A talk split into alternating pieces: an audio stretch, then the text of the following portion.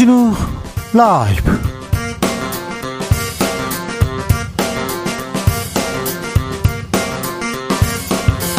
(2023년 3월 21일) 화요일입니다. 안녕하십니까. 주진우입니다.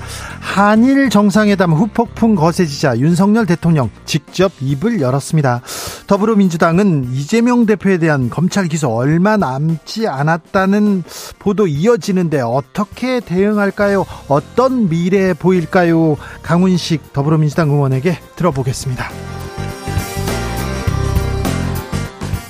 국회가 정순신 변호사 아들 학교 폭력 등의 문제를 청문회에서 다루기로 했습니다. 여당은 민주당 정청래 의원 학폭 아들 학폭 사건도 같이 다루자면서 맞불을 놓고 있는데요. 허은아 박성준 의원에게 물어보겠습니다. 국회의원 늘리자 아니자 줄이자 국회는 개혁할 의지가 있는 걸까요? 여야 민생 경쟁 한다면서요. 그런데 혁신안 왜이 모양일까요? 혁신하기는 할까요? 정치발전소 장현장에서 짚어보겠습니다. 나비처럼 날아 벌처럼 쏜다. 여기는 추진우 라이브입니다. 오늘도 자중차에 겸손하고 진정성 있게 여러분과 함께 하겠습니다. 재난특보 알려드립니다. 전국적으로 건조특보 발효되어 있습니다. 곳곳에서 산불이 지속적으로 발생하고 있으니 농촌 지역에서는 소각행위 금지하시고 담배 등 부시관리 유의하셔야 합니다. 입산 시에 화기물 소지 금지해 주시기 바랍니다. 아, 산에 가서 담배 피우는 거 절대 안 됩니다. 아, 산불 발생에 각별히 주의해 주시기 바랍니다. 오늘이 세계 인종차별 철폐의 날이라고 합니다. 그런데 음, 이주민들 어, 곳곳에서 봅니다. 우리 구성원으로 받아들여야 된다. 이렇게 답하는 분들 많은데 우리 사회에 이주민에 대한 차별 차별이나 혐오 아직 만연해 있다. 이렇게 생각하는 사람 많습니다. 우리 사회 인종 차별 심각했습니다. 저 제가 취재할 때 목격한 내용도 엄청 심각했는데 아, 사람을 피부색, 외모, 그리고 인종으로 봐서는 안 됩니다. 자, 우리가 어, 이주 노동자들, 우리 이웃으로 보기 위해서 노동권, 처우 문제도 이렇게 조금 개선해야 될 것 같습니다. 그리고 이주민 2세들 학교에서 차별받는다는 그런 보도 나올 때마다 너무 슬픈데요. 우리가 이주 노동자들의 인권 향상을 위해서 뭘 하면 될까요? 어떤 부분부터 풀어갈까요? 여러분의 생각 들어보겠습니다. 샵 9730 짧은 문자는 50원이고요. 긴 문자는 100원입니다. 콩으로 보내시면 무료입니다. 그럼 주진 라이브 시작하겠습니다.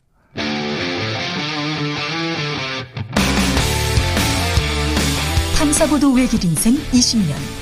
주 기자가 제일 싫어하는 것은? 세상에서 비리와 부리가 사라지는 그날까지 오늘도 흔들림 없이 주진우 라이브와 함께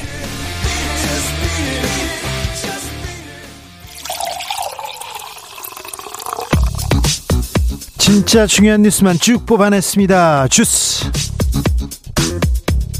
정상근 기자 어서 오세요. 안녕하십니까? 한일 정상회담 논란이 커지고 있습니다. 그래서인지 윤석열 대통령 직접 입장을 밝혔습니다. 윤석열 대통령의 발언 직접 듣고 오겠습니다. 과거는 직시하고 기억해야 됩니다. 그러나 과거에 발목이 잡혀서는 안 됩니다. 일본은 이미 수십 차례에 걸쳐 우리에게 과거사 문제에 대해 반성과 사과를 표한 바 있습니다. 이 부분은 빼고 윤석열 대통령이 직접 한일 정상회담에 대해서 얘기 나, 했습니다. 네, 윤석열 대통령은 오늘 국무회의 모두 발언을 통해 이번 한일 정상에 대한 비판 여론을 두고 배타적 민족주의, 반일로 정치적 이득을 취하는 세력이 존재한다라고 비판했습니다. 어, 국무회의 모두 발언이 23분에 달했는데요. 네. 이 발언의 글자 수는 5,700자에 달했습니다. 윤석열 대통령은 한일 관계는 윈윈 관계가 될 수 있다라면서 한쪽이 얻으면 한쪽이 잃는 이 제로섬 관계가 아니다라고 주장했습니다. 어, 전임 정부는 수렁에 빠진 한일 관계를 방치했지만 어, 우리 정부는 올바른 방향으로 나아가고 있다라면서 엄중한 국제 정세에서 적대적 민족주의, 반일 감정을 자극해서 국내 정치에 활용하려 한다면 대통령으로서의 책무를 저버리는 것이라고 주장했습니다. 어, 또한 이를 이용해 정치적 이득을 취하려는 세력이 있다라고 주장했습니다. 기시다 총리가 윤석열 대통령 G7에 초청했다면서요? 네, 기시다 후미오 일본 총리는 윤석열 대통령을 오는 5월 이 히로시마에서 열리는 주요 7개국 정상회의에 초청한다라고 밝혔습니다. 어, 인도를 방문 중인 기시다 총리는 나렌드라 모디 인도 총리와의 정상회담 이후 인도를 G7에 초청한다라고 밝혔는데요. 어, 그러면서 한국도 초청한다라고 밝혔습니다. 아, 민주당에서는 비판하고 나섰습니다. 네, 박홍근 민주당 원내대표는 오늘 원내대책회의에서 한일 정상회담을 추진한 주요 인사들 어, 윤석열 대통령과 박진 외교부 장관, 김성한 안보실장, 김태효 안보실 1차장, 정진석 국민의힘 의원을 가리켜 신을사오적이라는 비판이 있다 이렇게 주장을 했습니다. 이 박홍 원내대표는 국익은 물론 국민 뜻에 역행하는 굴욕 외교를 추진해놓고 이를 성과라며 자화자찬하는 모습이라면서 신을사 조약에 버금가는 대일 굴욕 외교를 절대 용납할 수 없다라고 주장했고요. 국정조사 추진을 공식화했습니다. 어, 이재명 민주당 대표는 10월 25일 독도의 날을 법정 기념일로 제정하는 내용의 법을 대표 발의하기도 했습니다. 윤석열 대통령 주 60시간 이상 근무는 무리다. 이렇게 다시 말했습니까? 네, 앞서 윤석열 대통령의 이 같은 입장은 안상훈 사회수석의 공식 브리핑을 통해 나온 바 있었는데요. 어, 그런데 어제 대통령실의 한 관계자가 이 같은 대통령의 발언을 개인 생각이라면서 근무 시간 캡을 씌우는 게 적절하지 않다면 고집할 이유는 없다라고 말해 논란이 됐었습니다. 어제 그래서 입장을 철회한 것으로 했는데 다시 또 고수했다고요? 네, 윤석열 대통령은 오늘 국무회의 모두 발언에서 주당 60시간 이상 근무는 건강보호 차원에서 무리라고 하는 생각에 변함이 없다라고 말했습니다. 어, 대통령 얘기 다르고 지금 뭐 참 대통령실 참모 얘기 다르고 노동부 장관 얘기가 다릅니다. 계속해서 왔다 갔다 이렇게 얘기하는데 노동부에서는 뭐 뭐라고 합니까? 네, 이정식 고용노동부 장관이 오늘 국회 환경노동위원회에 출석했는데요. 이 최근 노동시간제도 개편 방안 관련된 정책 혼선에 대해 주무부처 장관으로서 많은 부족함이 있었다라며 송구스럽다라고 밝혔습니다. 어... 주 60시간 이상 근무한 이랬다가 저랬다가 왔다 갔다 하고 있습니다. 그런데 명확한 명확한 얘기가 있어야 되는데 음, 아무튼 국민들이 국민들이 매우 걱정하고 있습니다. 왜 우리만 더 일을 해야 돼 이렇게 얘기하는데 어, 선진국과는 다른 방향으로 가는 거 아닌가? 연금 개혁안 통과시킨 어, 프랑스 마크롱 대통령은 어, 비난에 처해 있다는데 그 부분에 대해서는 잠시 후에 저희가 시간을 가지고 얘기합니다. 어, 국회에서 정순씨 변호사 아들 학폭 문제에 대한 청문회를 열기로 했습니다. 네, 국가수사본부장이 임명됐다가 낭만 정순신 변호사 아들의 학교폭력 진상조사를 위한 청문회가 오늘 국회 교육위원회에서 야당 단독으로 의결됐습니다. 이 청문회 증인으로는 정순신 변호사, 이 서울대학교 입학본부장, 민족사관고등학교, 반포고등학교 교장, 이 전학 취소 소송을 행정소송을 대리했던 변호사 등입니다.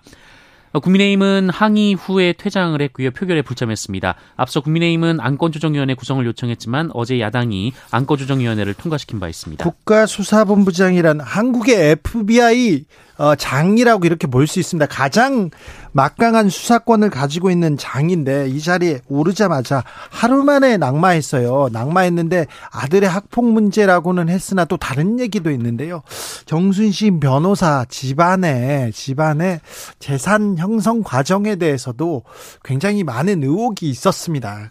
그 부분도 조금 청문회에서 들여다보면 아 우리 사회의 지도층이라는 사람들 높은 사람들 어떻게 돈 벌었구나 그런 것도 한번 조금 짚어보고 넘어갔으면 좋겠어요. 아, 권력을 가진 사람들이 어떻게 돈을 버나 그 얘기도 조금 고민해 봤으면 합니다.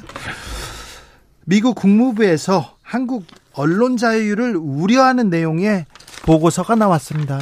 네, 미국 국무부는 현지 시간으로 20일 국가별 인권 보고서를 공개했는데요. 네. 어, 여기서 우리나라에 대해 대선과 총선은 자유롭고 공정하게 치러졌다라고 평가하면서도 어, 주요 인권 문제로 명예훼손죄 적용을 포함한 표현의 자유 제한, 어, 정부 부패, 젠더 폭력 조사 부재, 군내 동성애 처벌 문제 등이 있다라고 언급했습니다. 네.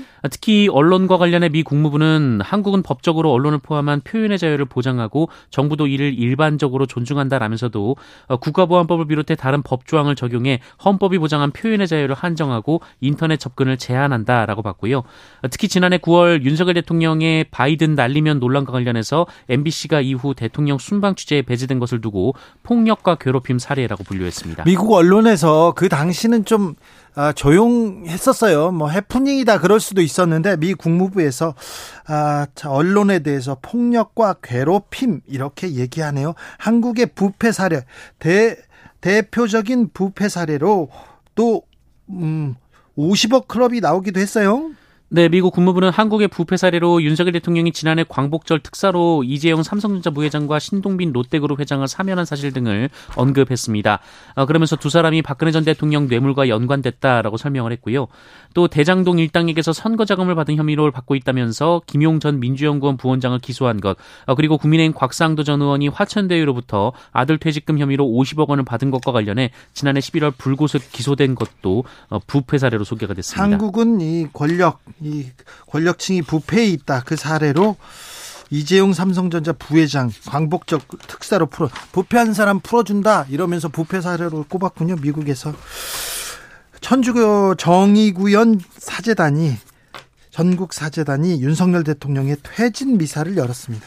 네, 천주교 정의구현 사재단이 어제 저녁 전주에서 윤석열 대통령의 퇴진을 촉구하는 시국 미사를 열었습니다. 어, 전국 13개 교구에서 온 신도와 시민 등 500여 명이 참석을 했는데요. 사재단이 정부를 규탄하는 시국 미사를 연 것은 현 정부 들어 처음입니다. 사재단은 윤석열 대통령의 3.1절 기념사는 일본 구구들의 망언에 뒤지지 않을 정도라고 주장하며 참담하다라는 입장을 밝혔고요. 최근 한일 정상회담과 강제동원 배상안과 관련해서는 결의의 굴욕과 수모를 안긴 죄가 무겁다라고 주장했습니다. 천주교 정의구현 전국사재단 윤석열 검사와 인연이 깊습니다.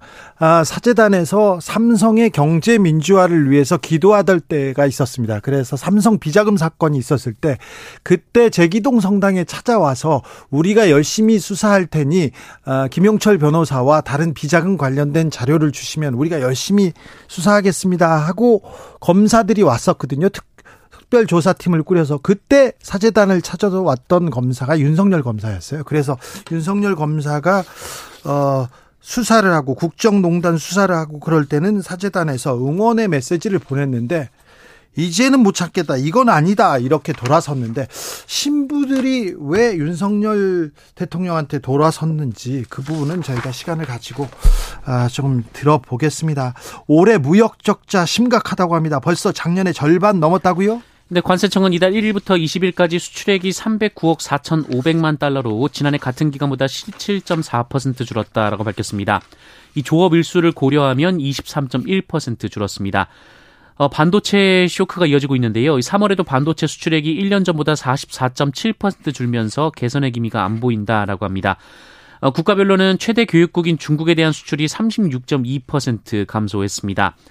아울러 이달 1일부터 20일까지의 무역 수지는 63억 2,300만 달러 적자인데요. 네. 올해 들어 이달 20일까지 누적된 무역 적자는 241억 300만 달러로 연간 기준 역대 최대였던 지난해 무역 적자의 50.4%에 해당합니다. 벌써 작년에 절반을 넘었습니다. 그런데 미국으로 수출은 4%가량 늘었어요. 그런데 중국에 대한 수출이 36% 감소했습니다. 이렇게 해서는 우리가 우리가 무역 적자 극복할 수가 없다고 하는데 아 경제가 걱정입니다. 금융 위기 온다는데 걱정입니다. 그런데 금융 위기, 경제 위기, 이 무역 적자 어떻게 극복하겠다는 소리가 나오지 않아서 더 걱정이다. 이런 얘기 계속 나옵니다. 주스 정상근 기자와 함께 했습니다. 감사합니다. 고맙습니다. 인종 차별 철폐 날입니다. 이주민 인권 향상을 위해서 우리는 뭘 해야 될까요? 0147님 태국, 베트남, 스리랑카, 카자흐스탄 직원들하고 같이 일합니다. 아 그러세요? 차별을 없애는 가장 좋은 방법 역시 대화라고 생각합니다. 대화로 벽을 조금씩이나마 허물 수 있었어요. 얘기합니다. 그렇죠? 안신자님 이민자 2세 차별하는 아이들은 학교에서 교육을 좀 잘 시켜야 한다고 생각합니다. 그 학생들은 우리와 똑같은 대한민국 사람이라고요. 그러면 그러면 누구나 똑같은 사람인데요. 김선호님, 우리 모두가 5천년 역사를 가진 대한민국 국민으로서 더 팔을 벌려서 안아주어야겠지요. 얘기합니다. 네. 어, 외국에 나가서 인종차별을 어, 받는 우리 민족을 보면 어, 어떤 생각이 듭니까? 그런데 어, 이민자라고 차별해서는 안 되죠. 우리 사회에 이 만연한 차별 어디까지 와 있는지 이거 우리가 해결해야 될 대목이기도 합니다. 난민 얘기만 하면 막 두드러기가 반응을 보이는 사람들도 있는데 이 부분에 대해서도 반성하고 고민해야 봐야 된다고 생각합니다. 주진우 라이브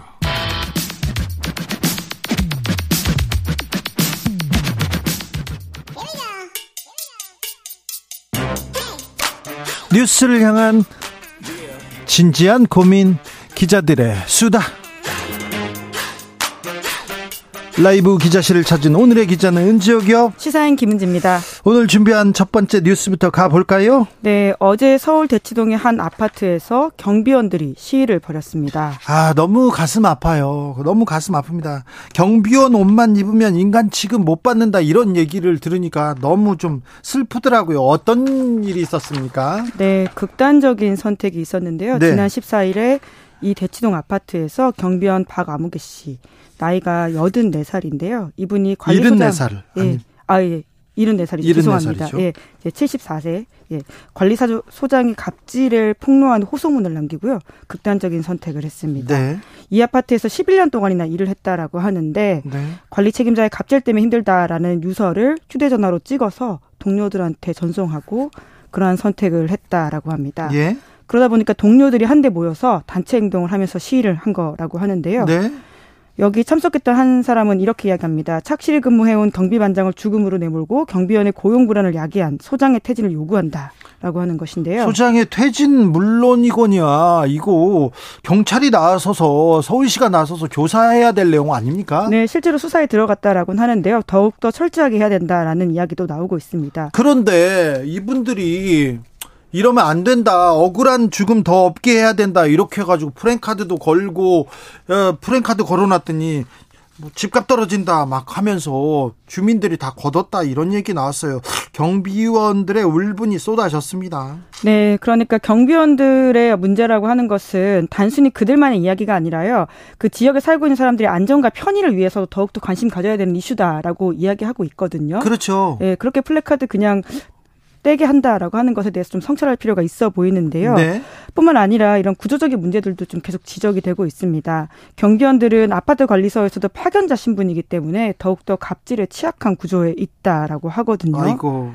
예, 숨진 박 씨 같은 경우에도 지난 3월 8일 반장에서 일반 경비원으로 강등되고 6일 뒤에 이런 선택을 했는데요. 그 사이에 이제 관리소장이 교체를 지시하는 일이 있었다라고 합니다.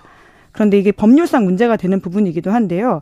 관리소가 경비업체에 용역을 준 뒤 경비원을 고용하는 구조이기 때문에 고용노동부 장관 허가 없이는 관리소장이 직접적으로 경비원에게 업무 지시 내릴 수가 없는 관계입니다. 아 그래요? 네, 그러니까 파견법 위반되는 상황인데요. 어, 이런 식으로 현장에서는 암암리에 이뤄지고 있다라고 보시면 됩니다. 그런데 이 그 경비원 계약이 문제인 것 같아요. 계약이. 그렇죠. 이게 3개월 초단위 초단기 쪼개기 계약이 현장에서 이뤄지고 있기 때문에 굉장히 관리소장의 눈치를 볼 수밖에 없는 상황이다라는 지적이 나오고 있습니다. 특히나 원래도 계약이 짧은데요. 3개월로 너무 짧지 않습니까? 네. 그런데 최근에는 아파트 관리소에서 이제 최저임금 상승에 따라서 관리비 절감하겠다라고 해서 원래도 짧았던 1, 2년 계약을 3개월 쪼개기 계약으로 늘리고 있다라고 합니다. 3개월 계약이요. 네, 그러니까 법으로는 불가능한 것은 아닌데 이러한 것들이 고용 불안에 시달리는 노동자가 관리자의 갑질을 참아내게 하는 요소가 되고 있다라고 합니다. 갑질이 생겨날 수밖에 없는 그런 구조네요. 태생적으로. 네, 게다가 은퇴자들의 직장이라고 하는 게 선택할 수 있는 옵션이 굉장히 적지 않습니까? 대부분이 고령이라고 하는데요. 은퇴하신 분들이 그 2023년 경기노동자 갑질 보고서에 보면 60살 이상이 거의 80%에 가깝습니다. 예. 이런 상황이다 보니까 계속 취약한 구조에 놓이게 된다라는 부분이 있는데요. 이번 사건은 이제 말씀처럼 수사 경찰서에서 수사를 진행하고 있고요. 네. 고용노동부 강남지청이 관리소를 상대로 근로감독 진행하고 있다라고 하는데 네. 단순히 이 사건만으로 끝나서는 안 되는 부분인 것 같습니다. 네. 서동열님께서 사람 위에 사람 없는데 이거 카스트 제도도 아니고 그리고요 경비원들은 경비원 아저씨들한테 잘해야 돼요. 이분들이 아, 이분들한테 이렇게 갑질하고 그리고 주민이라고 함부로 할 수 있는 권리는 아무 아무도 없어요.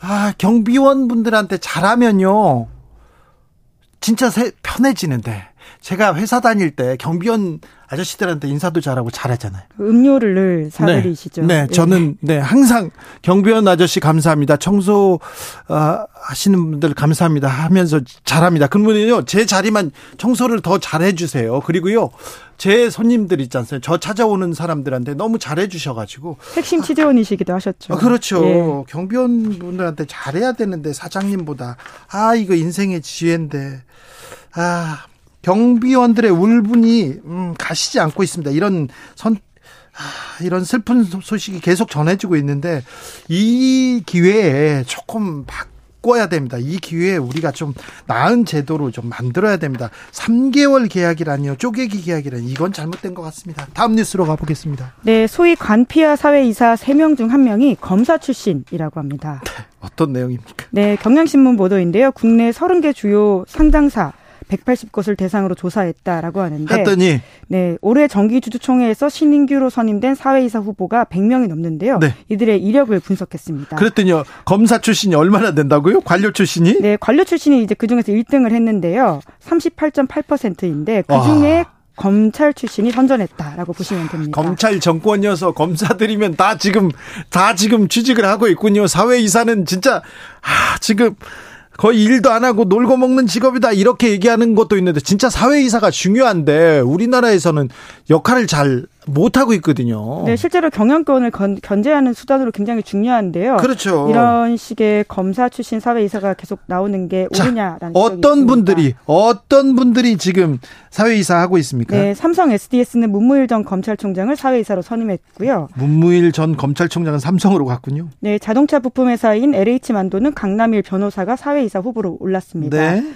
강 변호사는 윤석열 전 검찰총장 재임 시절에 첫 대검 차장 검사를 지낸 바가 있고요. 네. 그리고 방산업체인 하나 시스템 같은 경우에는 구본선 변호사를 사회이사로 올렸습니다. 윤 대통령이 본선화 본선화 하던 사람인데. 네, 실제로 사법연수원 동기이고요. 네. 윤 대통령이 검찰총장이던 때 대검 형사부장, 대검 차장 검사 이렇게 지내면서 보좌한 바가 있습니다. 예. 그리고 권순범 전 대구고검장은 고려 아연, 이상호 전 대전지검장은 이마트의 사회이사로 내정됐다라고 합니다. 검찰 출신들 네 어, 언제부턴가 음, 잘 나간다 이런 얘기 계속 나왔어요. 네, 법조인들이 원래 사회이사에 많이 들어가긴 했지만요. 이제 검찰 출신 영입이 가속화된 건 작년부터다 이런 지적이 나오고 있는데 김준규 전 검찰총장은 삼성카드, 조상철 전 서울고검장은 롯데쇼핑, 네. 권익환 전 서울남부지검장은 환하 이런 주요 기업 사회이사에 선임이 된 바가 지금 있고요. 김준규 전 검찰총장 아까 문무일 전 총장도 그런데 아, 삼성으로 또 갔네요. 이 김준규 전 총장은 대전 고검장 시절에 미스코리아 어, 대전 충남 심사위원장 하시던 분이에요. 그래서 문화예술계에는 조예가 있다고 저, 저는 거기까지 인정해 주려고 했는데 삼성으로 갔는데 아니 검찰총장 검찰의 수장이었다가 삼성의 사회이사로 가면 아니 후배들이 이 검찰의 검찰 수사가 이게 이게 뭐 좀 공정하다. 삼성한테는 또 할 말한다. 삼성한테 법이 미친다. 이 얘기 하겠어요. 안 그래도 삼성 앞에서 검찰권 무력하다 이런 얘기 나왔는데. 네, 또 다른 정관의 행태다라는 비판이 나올 수밖에 없는 상황인 것 같고요. 네. 뿐만 아니라 윤은걸 전주지 전 전주지방 검찰청장 같은 경우에는 두산에 그리고 정동민 전 서울 서부지검장은 LS 대기업으로 다 갔네요. 네 그리고 황윤성 전 춘천지검 검사장도 HD 현대에 이사진으로 선임된 바가 있다라고 하는데요. 네. 뿐만 아니라 두 곳 이상의 기업에도 사회 이사가 등재된 검사 인사도 있다라고 어, 합니다. 두 곳이나요? 누구요? 네, 차경환 전 검사장 같은 경우에는 현대건설 기계 그리고 롯데케미컬 여기 사회이사 후보로 이름을 올렸다라고 하고요. 네. 이동열 전 검사장도 대한전선과 다른 회사에 사회이사 사 로 이름을 올렸다라고 합니다. 박근혜 정부에서 가장 잘 나간다고 했던 이동열 전 검사장은 현대와 또 대한전선에서 이렇게 얘기하고 있군요. 아, 사회이사 매우 중요한 자리입니다. 그리고, 아, 그렇죠. 경영권, 그리고 또 회장의 전행에 대해서 노라고 할 수 있는 그런 사람, 그런 얘기를 해야 되는데 역할을 좀 잘 못하고 있어요. 열심히 일하는 분들도 적습니다. 네. 그런데 검사 출신, 검사 출신 사회이사 일 잘한다 그런 거 거의 없었어요. 네, 물론 일을 잘하기를 바라고 잘할 수 있는 사람도 있을 수 있는데요. 아 그런 사람들도 있었으면 좋겠어요. 응원할게요. 예, 예. 이제 그럼에도 불구하고 사회이사 제도 자체의 근본 취지에는 좀 이게 맞지 않느냐라는 지적들이 경제지를 중심으로 오히려 나오고 있다라는 점도 눈여겨볼 만합니다. 그렇습니다. 네, 기업의 지배 구조 개선을 기대하기 위해서 있는 것인데 오히려 보험용 아니면 어떤 유착이 있을 수도 있는 게 아니냐라는 걱정이 나오고 있거든요. 최안성님께 서 검찰 공화국에서 검찰 로비스트를 사회이사로 뽑았네요. 얘기하는데 아. 뭐 관직에 관직에 뭐 검사 출신 많다 이런 얘기까지 나왔는데 아, 기업체도 많고요. 네 검사들의 세상인 거는 같아요. 어, 마지막으로 만나볼 뉴스는요. 네, 프랑스에서 연금 개혁 법안이 통과됐습니다. 자, 후폭풍 거셉니다. 네, 퇴직 연령을 62세에서 64세로 올리는 내용이거든요. 네. 이게 최종적으로 통과가 됐는데요. 네. 상원에서 통과가 됐는데 하원 통과가 불확실하자 그러자 마크롱 대통령 뭘 뽑았습니다. 네, 헌법 49조 3항을 발동했는데요. 이게 뭐냐면요. 예. 국회 표결 없이 통과시킬 수 있는 제도라고 국회. 표결을 통과하고 그냥 강행했어요. 네, 이제 그러다 보니까 야당에서 할 수 있는 것이 내각 불신임이었는데 네. 이게 이제 국회를 통과하지 못해서 결과적으로 마크롱표 연금 개혁안이 이제 효력을 발휘할 수 있는 상황이 됐다라고 보시면 분노한. 프랑스 시민들은 거리에 쏟아져 나왔습니다. 네, 심지어 우리는 루이 16세 목을 쳤고 다시 시작할 것이다. 이런 구호를 외치기도 한다라고 합니다. 우리가 루이 16세에 목을 친 사람들이야. 네가 그래가지고 우리가 시작할 거야 이렇게 구호를 외쳤답니다. 시민들이 반발하는 이유부터 볼까요? 네, 왜냐면 프랑스 같은 경우에는 이제 이 핵심 내용이 오래 네. 일하고 더 늦게 연금을 받아라라고 하는 것이거든요. 정년 연장과 관련이 됩니다. 네, 그렇죠. 이제 64세로 연장을 늘리고 그리고 연금을 더 늦게 받는다라고 보시면 되는 건데요. 62세에서 64세로 정년을 연장한다고 하니까 지금 국민들이 반발하고 나선 거예요. 예, 더 많이 일해야 되고 더 늦게 연금을 받는다라고 하는 것에 대한 반발이라고 볼 수 있는데 네. 프랑스는 전통적으로 연금 제도가 굉장히 잘 돼 있는 나라입니다. 네. 그래서 은퇴가 축복이다 라는 말이 나올 정도이거든요. 그리고는 이제 공동보험과 같은 성격을 띠고 있기 때문에 굉장히 이 제도에 대한 연대감이 강하다라고 합니다. 네. 그래서 프랑스에서는 이런 세대와 집단을 뛰어넘는 어떤 연대 의식을 깬다라고 하는 강한 반발감이 있다라고 하는데요. 특히나 노조에서는 이번 개혁안이 저임금 육체 노동자에게 가장 불리할 것이다. 이런 반발을 하고 있기도 합니다.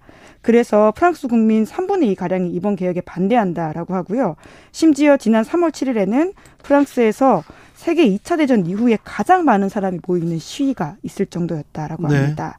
하지만 마크론 대통령은 첫 번째 임기에서도 한 번 이것이 꺾인 바가 있기 때문에 다음이 없다라고 여기고 있거든요. 예. 다음 출마를 할 수 없는 상황이기 때문에 이번에 반드시 통과시켜서 프랑스를 지금 연금 적자 늪에서 빠지게 하겠다라고 하고 있는데요. 네. 노조의 반발이 강한 상황입니다. 그리고 국민들도 반발하고요. 왜 네, 그렇죠. 서민들만 왜 청년들만 이 부담을 져야 되냐 이렇게 얘기하면서 부자한테 세금 걷지 왜 우리한테 그래요 이렇게 얘기합니다. 네, 상대적으로 이제 마크롱 정부에서 했던 그 감세 혜택들이 부자에게 많이 가 있다라고 하는 부분들도 있고요. 네. 오히려 임금을 높여서 그런 연금 재정을 더 만드는 방법도 있다라는 지적들을 하고 있기 때문에 국민 70%가 반대한다 이렇게 보시면 됩니다. 연금 개혁 그리고 개, 아, 그리고 정년 연장 우리나라에도 지금 발등에 불인데요.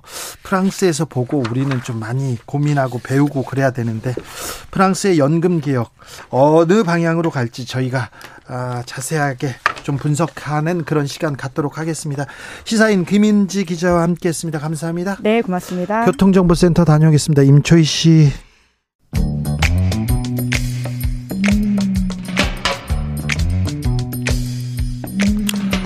오늘의 정치권 상황 깔끔하게 정리해드립니다. 여당, 야당, 크로스, 허가박과 함께 허가박당으로 인사드립니다.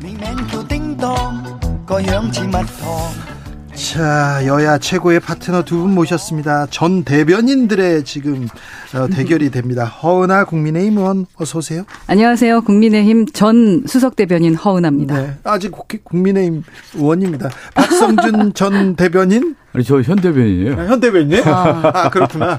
또 대변인 하시네요. 네. 계속 대변인. 명 대변인으로 하겠습니다. 허은아 의원님 고생하셨어요. 네, 아니 상당히 의미 있었던 도전이었고 네, 제 정치인으로서의 걸어가는 길에 중간 점검을 좀 할 수 있어서 네, 되게 좋았던 선거였습니다. 네. 좀더 더 당당해진 것 같고 네. 아, 소신 정치의 중요성을 알게 되고 네. 어, 특히 또 이 당내에 개혁 세력이 있다라는 걸 좀 알게 돼가지고요. 네. 외롭지 않습니다. 아, 그렇습니까? 아무튼 뭐, 음, 쉬운 성공보다 어려운 음, 실패에서 많은 걸 얻는 거를 원래 봤어요. 국민의힘은 국민의힘은 원래 쉬운 길 걷는 사람들이 잘 되는 것 같아요. 그래요? 어려운 아. 길 걷는 사람들은 잘 안 되는 것 아니, 같아요. 어이, 저는 어려운 지금까지 어려운 길만 걸어왔는데 근데 이제 정치가 제대로 가려면 어려운 길 걷던, 걸었던 분들이 잘 되는 게 정치 올바른 길이죠. 제가 어떻게 되는지 지켜보시면 되겠습니다. 아, 그럴까요? 정치라는 게 가지 않는 길을 걷는 게 정치 아니에요. 예. 그렇습니까? 허은하 의원님 그런 길을 그 가니까 길을 가고 있습니다. 네. 잘될 것 같습니다. 감사합니다. 제 옆에 옆에 방이세요. 네, 그래요? 그럼 옆에 좀 떡도 나눠주고 막 그렇습니까? 그렇지는 않습니다. 그럼 나눠 먹고 그래야지. 어, 요즘은 네. 요즘은 국회에서 조금 달라진 분위기가 있습니까? 옛날에 음 김대중 대통령 때는 있잖아요.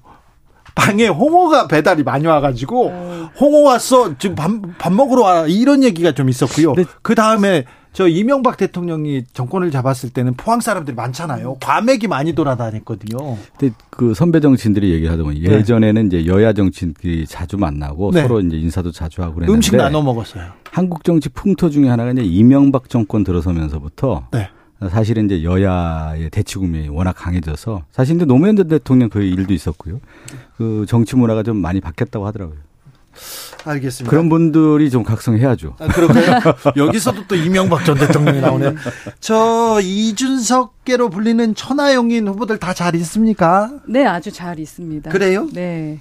네, 그 근데 궁금해하는 사람들이 많아가지고. 어떤 점이 오늘 저희가 그 고공행진이라는 블로그를 네. 오픈을 했습니다. 네. 고민하고 공부하고 행동하는 진실된 사람들이라는 블로그인데 네. 그 안에 저희가 정치 이야기도 하고 정책 이야기도 해서 많은 글이 좀 올라와 있거든요. 네. 예, 글로써 저희를 만나보시는 것도 아, 하나 저희를 궁금해하시는 분들한테 도움이 될 것 같고 네. 어제 천하람 후 어, 기, 어, 당대 당협위원장 네. 당협위원장은 대구에 가서 이제 어, 감사 인사했고 저도 제주 갔다 왔고 감사 또 인사 다니고 예, 감사. 인사 다녔습니다. 사오이님께서 주 기자님 선물 같은 정치인 허은하 의원님 초대해 주셔서 감사합니다. 팬이 많습니다. 아유 감사합니다. 네.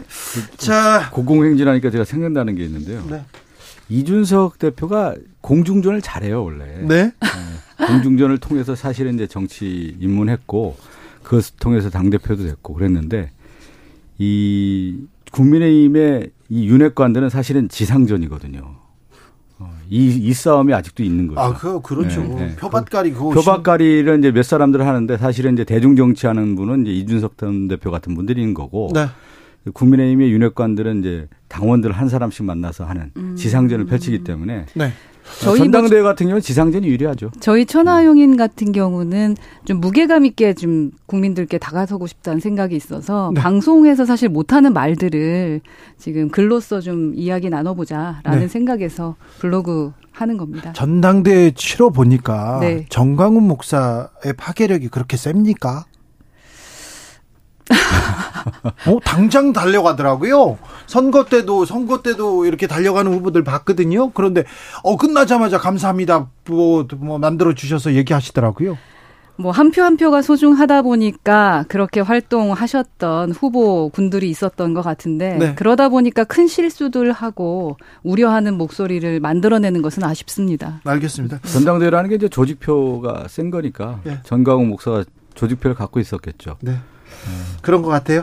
자, 한일 정상회담 후폭풍 거셉니다. 윤석열 대통령 오늘 국무회의 발언 이렇게 직접 입을 열었는데 과거는 직시하고 기억해야 한다. 하지만 발목을 잡아서는 안 된다 하면서 일본에게 수십 차례 사과했다. 반성을 표한 바 있다. 이런 얘기 했는데 대통령의 목소리 어떻게 들으셨습니까? 허은하 의원님? 저는 개인적으로는 뭐 절반은 같은 생각인데 절반은 생각이 좀 다릅니다. 예를 들어서 당연히 과거를 직시해야 합니다. 하지만 그 지난 역사에 대한 정직한 성찰이 이루어질 때 공동 번영의 미래도 함께 열어갈 수 있다라고 2013년도에 박근혜 전 대통령이 말씀을 하셨는데요.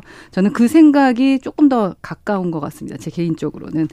그래서 국민들 보시기에는 일본은 과거사 문제에 있어서 사실은 어, 반성과 사과의 손을 내밀기는 하는데 항상 다른 한편에서 뺨따리기를 좀 준비를 하고 있었던 부분이 있었기 때문에 반성과 사과도 네. 제대로 안 했죠.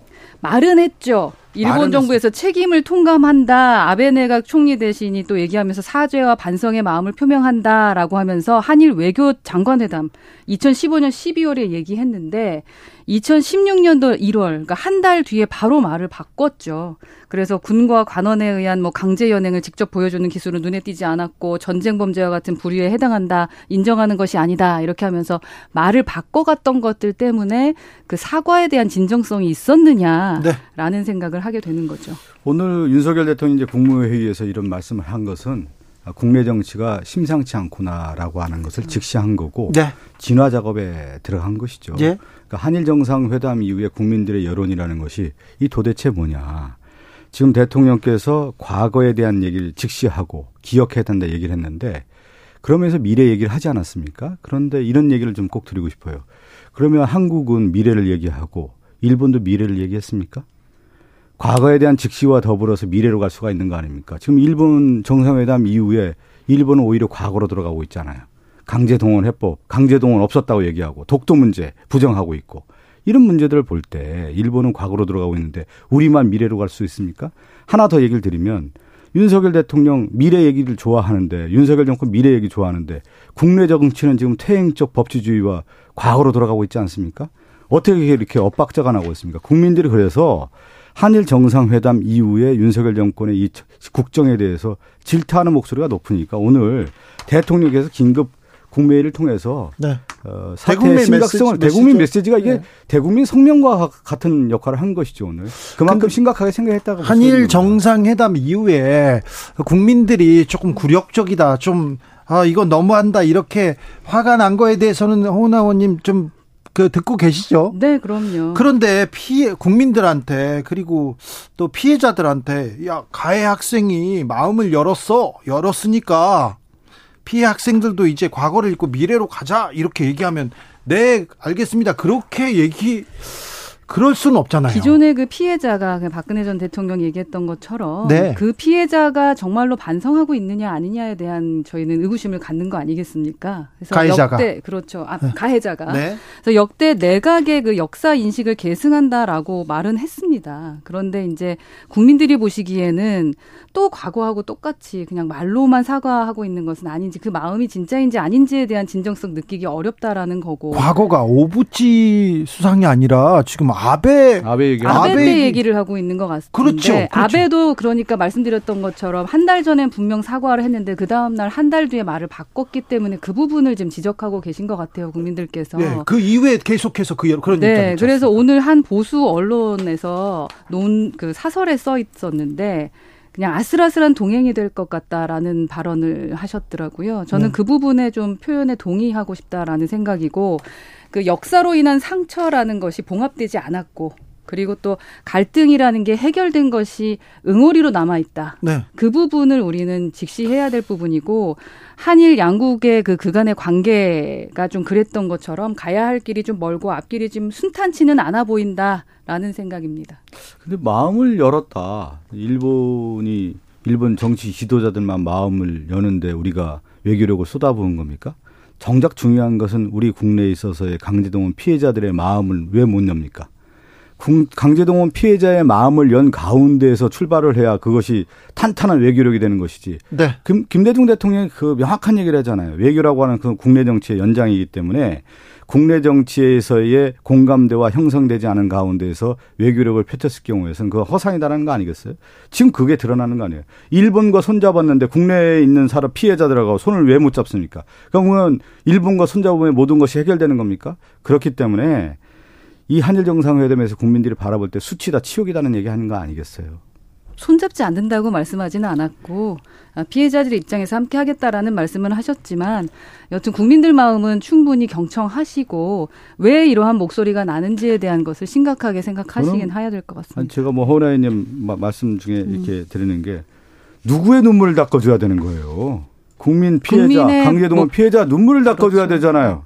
이 눈물을 안 닦아주고 네. 일본의 마음을 닦아주고 일본 일본에 있는 사람들 정치 지도자들 우파 지도자들에게만 마음을 열어 열면 되겠습니까? 제가 이 자리에서 뭐 얘기하는 거 아니겠습니까? 사실 문정권은 이랬다 저랬다 얘기 하루 종일 나와서 제가 그 말씀은 안 드리고 싶어요. 그러니까 서로 풀어야 될 숙제는 분명 있습니다.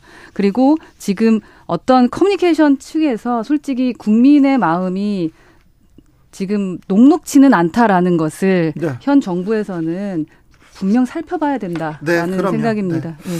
어, 제가 지난 방송에도 말씀드린 적 있는데 일본의 지성이었던 어, 노벨상 수상작가 오에 겐자브로가 일본은 아무리 사죄해도 충분하지 않을 만큼 막대한 범죄를 한국에 저질렀다. 그런데 아직도 한국인들에게 일본은 충분히 사죄하지 않았다. 이렇게 얘기했습니다. 일본 정부나 국민이 충분히 사죄했다고 절대 보기 어렵다는 얘기는 반복해서 했습니다. 일본의 지식인은 이렇게 얘기하는데 대통령은 수십 차례 걸쳐서 과거사 문제 반성과 사과했다 이렇게 얘기하는데 네, 어찌 받아들여야 되는 건지 저는 하나 또 말씀드리고 싶은 것 중에 하나가 이제 외교할 때 보통 여러 이제 의제가 있지 않습니까? 그러면 보통 뭐 북한 북미 간의 회담을 하면 small deal이나 빅딜이나 이렇게 얘기하면서 여러 가지 이제 거래를 하게 되는 건데 윤석열 정부는 저는 small deal을 먼저 한 것 같아요. 강제 동원 해법을 찾아서 다른 문제를 차근차근 해결하고자 했는데 사실은 한일 관계에 있어서의 의제라고 하는 것이 small deal이 안 되는 거예요. 여러 가지 의제가 난맥상에 얽혀서 과거, 현재, 미래가 얽혀 있는 문제이기 때문에 이것을 일본은 너무 잘 알았던 거예요. 그러니까 일본에서 바라볼 때 한국이 이 강제동원 해법을 가져오니까 아 이거 이렇게 해도 되겠느냐 일본에서 걱정했다는 거 아니겠어요? 그건 뭐냐면 일본은 결국은 내년 4월에 총 저 선거가 있고 결국 지지율을 얻고자 하는 방법면에서 봤을 때 충분히 정책 이용을 하고 있는 거예요. 그래서 후쿠시마 원전 오염수에 대한 문제라든가 독도 문제라든가 지금 강제동원 문제라든가 수출 규제 문제라든가 화이트리스트 이런 얘기들을 마구 쏟아내고 있잖아요. 그리고 그것을 오히려 지금 한국 정부가 당하고 있는 거다. 이거 이거는 우리가 외교를 조금 알면은 이것은 예견된 거예요. 예견된 거였어요. 예. 외교는 여튼 국익 관점에서 예. 줄건 주고 받을 건 받아야 되죠. 네. 네. 받아오겠죠? 네, 그렇게 믿고 더, 싶습니다. 네, 더, 그리고 좀 더 지켜보시죠. 네. 예. 좀 많이 받아와야 된다. 국민 정서가 지금 어, 심상치 않다는 얘기는 계속 하고 네, 계시죠. 뭐 안보와 경제에 대한 걱정들 우려는 많이 하고 계시기 때문에 네. 꼭 받아 왔으면 좋겠고 받아 오실 거라고 믿고 싶습니다. 네. 윤핵관들이 말을 안 들으면 어떻게 하죠?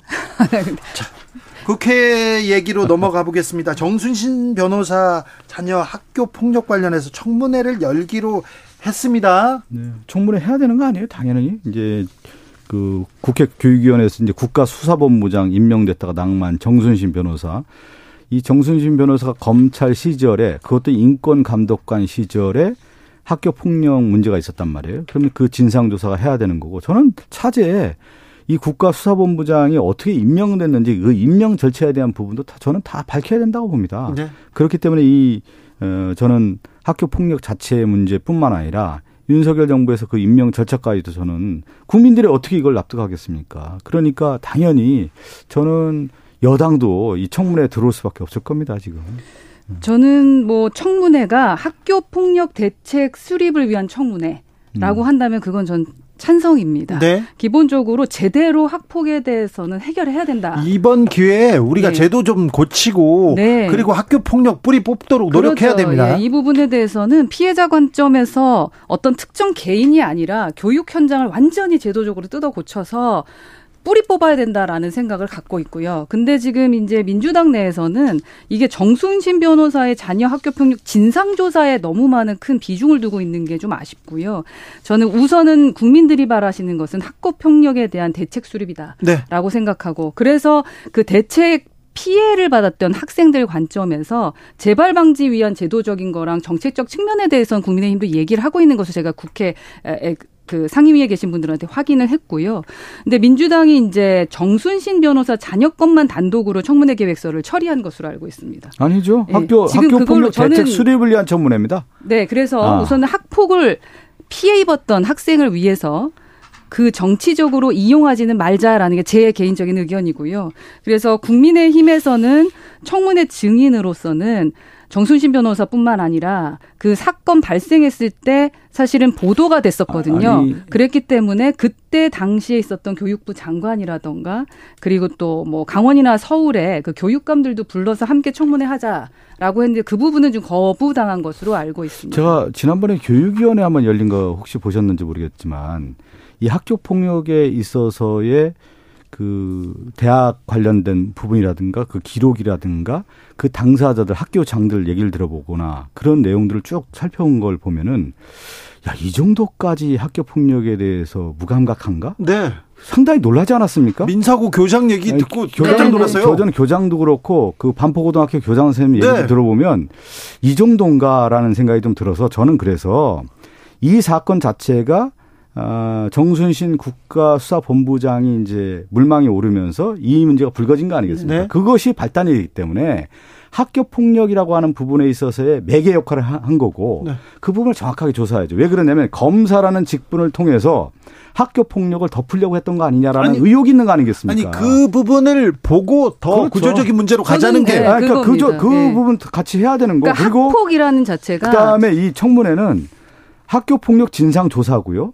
그 다음에 더 나아가서 학교 폭력 대책 수립을 위한 청문회란 말이에요. 그러니까 네. 당연히 해야 되는 거 아니겠어요? 해야죠. 예, 당연히 하면 해야 되는 됩니다. 거고.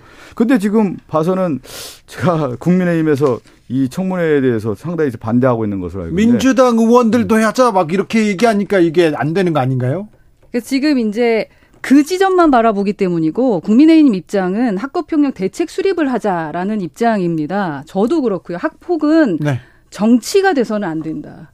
지금 피해를 입었던 제2, 제3의 피해자들 만들어서는 안 되고 그 피해자의 가족이든 당사자 관점에서 이건 뿌리 뽑아야 된다라고 생각합니다. 아마 이 부분은 모든 국민이 동의하시지 않을까 하는 생각이 모든 국민이 동, 동의하기 때문에 학교 폭력 근절하기 위한 국회 의지, 노력을 국민의힘 여당이 보여줘야 되는 것이죠. 그것은 그러니까 뭐냐면 그때 아니 당시에 제가 이 있는 얘기를 왜 드리냐면 근데 왜 그 교육부 장관하고 교육감들을 부르지 않으려고 하는지는 모르겠다는 거죠. 그러니까 다 조사를 해서 예. 이 부분에 대해서는 명확하게 진상조사 아니겠습니까? 그렇기 때문에 국민의힘에서 적극적으로 나와야 되는 것이죠. 자, 그러니까 의원님과 같은 생각이면 좋겠습니다. 네. 예.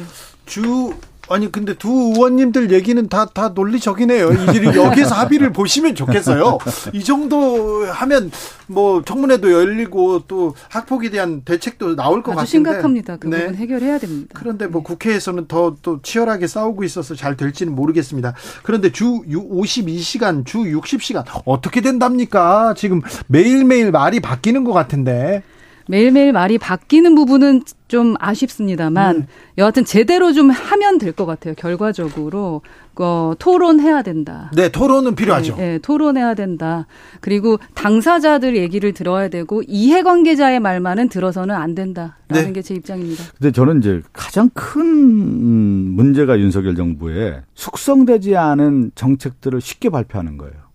사실 외교 정책도 그런 거고 지금 69시간 노동시간 관련된 것은 얼마나 첨예한 어, 쟁점이 되는 겁니까? 이것을 함부로 얘기해서 결국은 뭐냐면 윤석열 대통령이 지금 다시 수습하는 단계에 들어간 거 아니에요? 69시간이냐, 60시간이냐. 대통령실 안에서 서로 엇갈리고 있잖아요. 대통령은 60시간이 무리다. 이렇게 다시 얘기하니까 그건 대통령실 관계자가 개인적인 생각이 대통령의 개인적 생각이라고 누가 또 얘기하고 대통령이 개인입니까? 언제부터? 그러니까 개인적 생각이라고 얘기하고 그다음에 대통령이 다시 이제 60시간 무리라고 하면서 이것을 이제 수습 단계에 들어간 건데 노동 개혁이라고 하는 부분에 있어서의 가장 중요한 것도 노동 시간 아닙니까? 노동의 자유권 보장이라든가 이런 것들이 필요한 거고 그것은 뭐냐면 일자리도 연관되는 거고 출산율하고도 연관되는 거고 다 연관되는 거예요.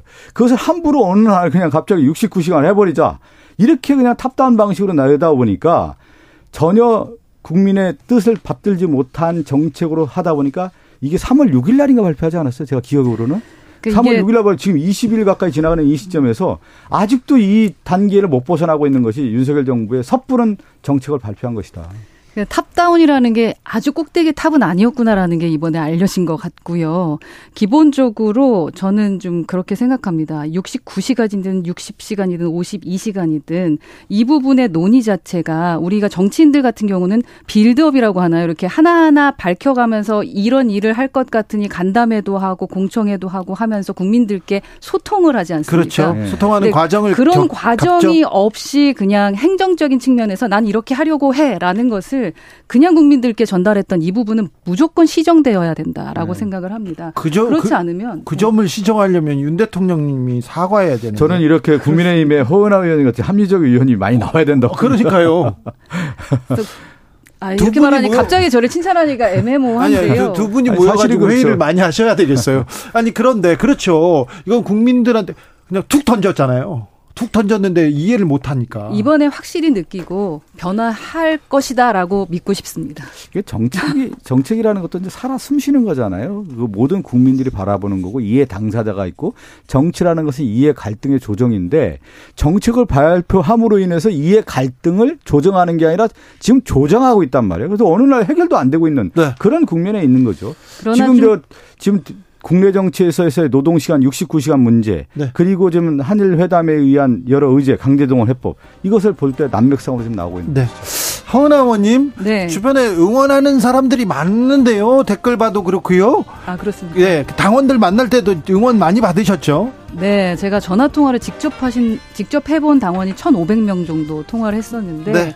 기운이 펄펄 납니다. 아, 그렇습니까? 네, 직접 이렇게 응원해 주시는 청취자 여러분 정말 네. 감사합니다. 또 만나겠습니다. 허은아 의원, 박성준 의원이었습니다. 감사합니다. 네.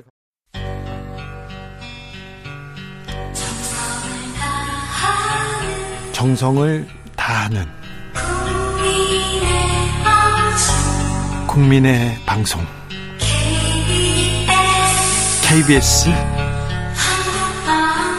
주진우 라이브 그냥 그렇다고요.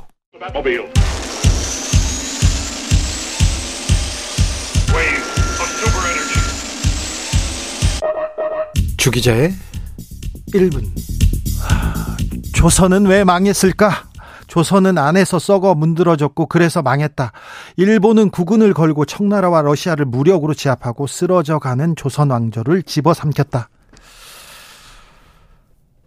자민당 일본 자민당 간사장이 마 간사장이 말했다고 해도 이 망언으로 비판받았을 겁니다. 그런데 국민의힘 정진석 전 비대위원장 말입니다. 정부 여당의 대표가 이런 얘기를 했습니다.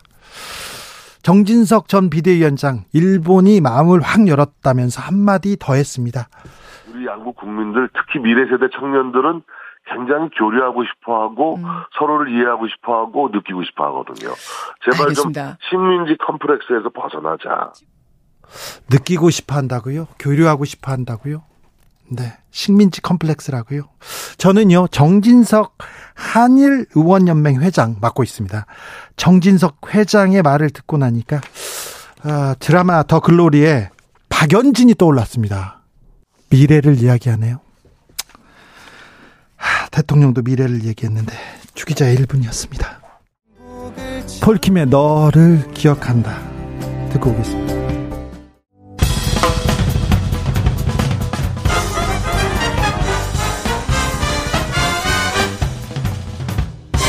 훅 인터뷰.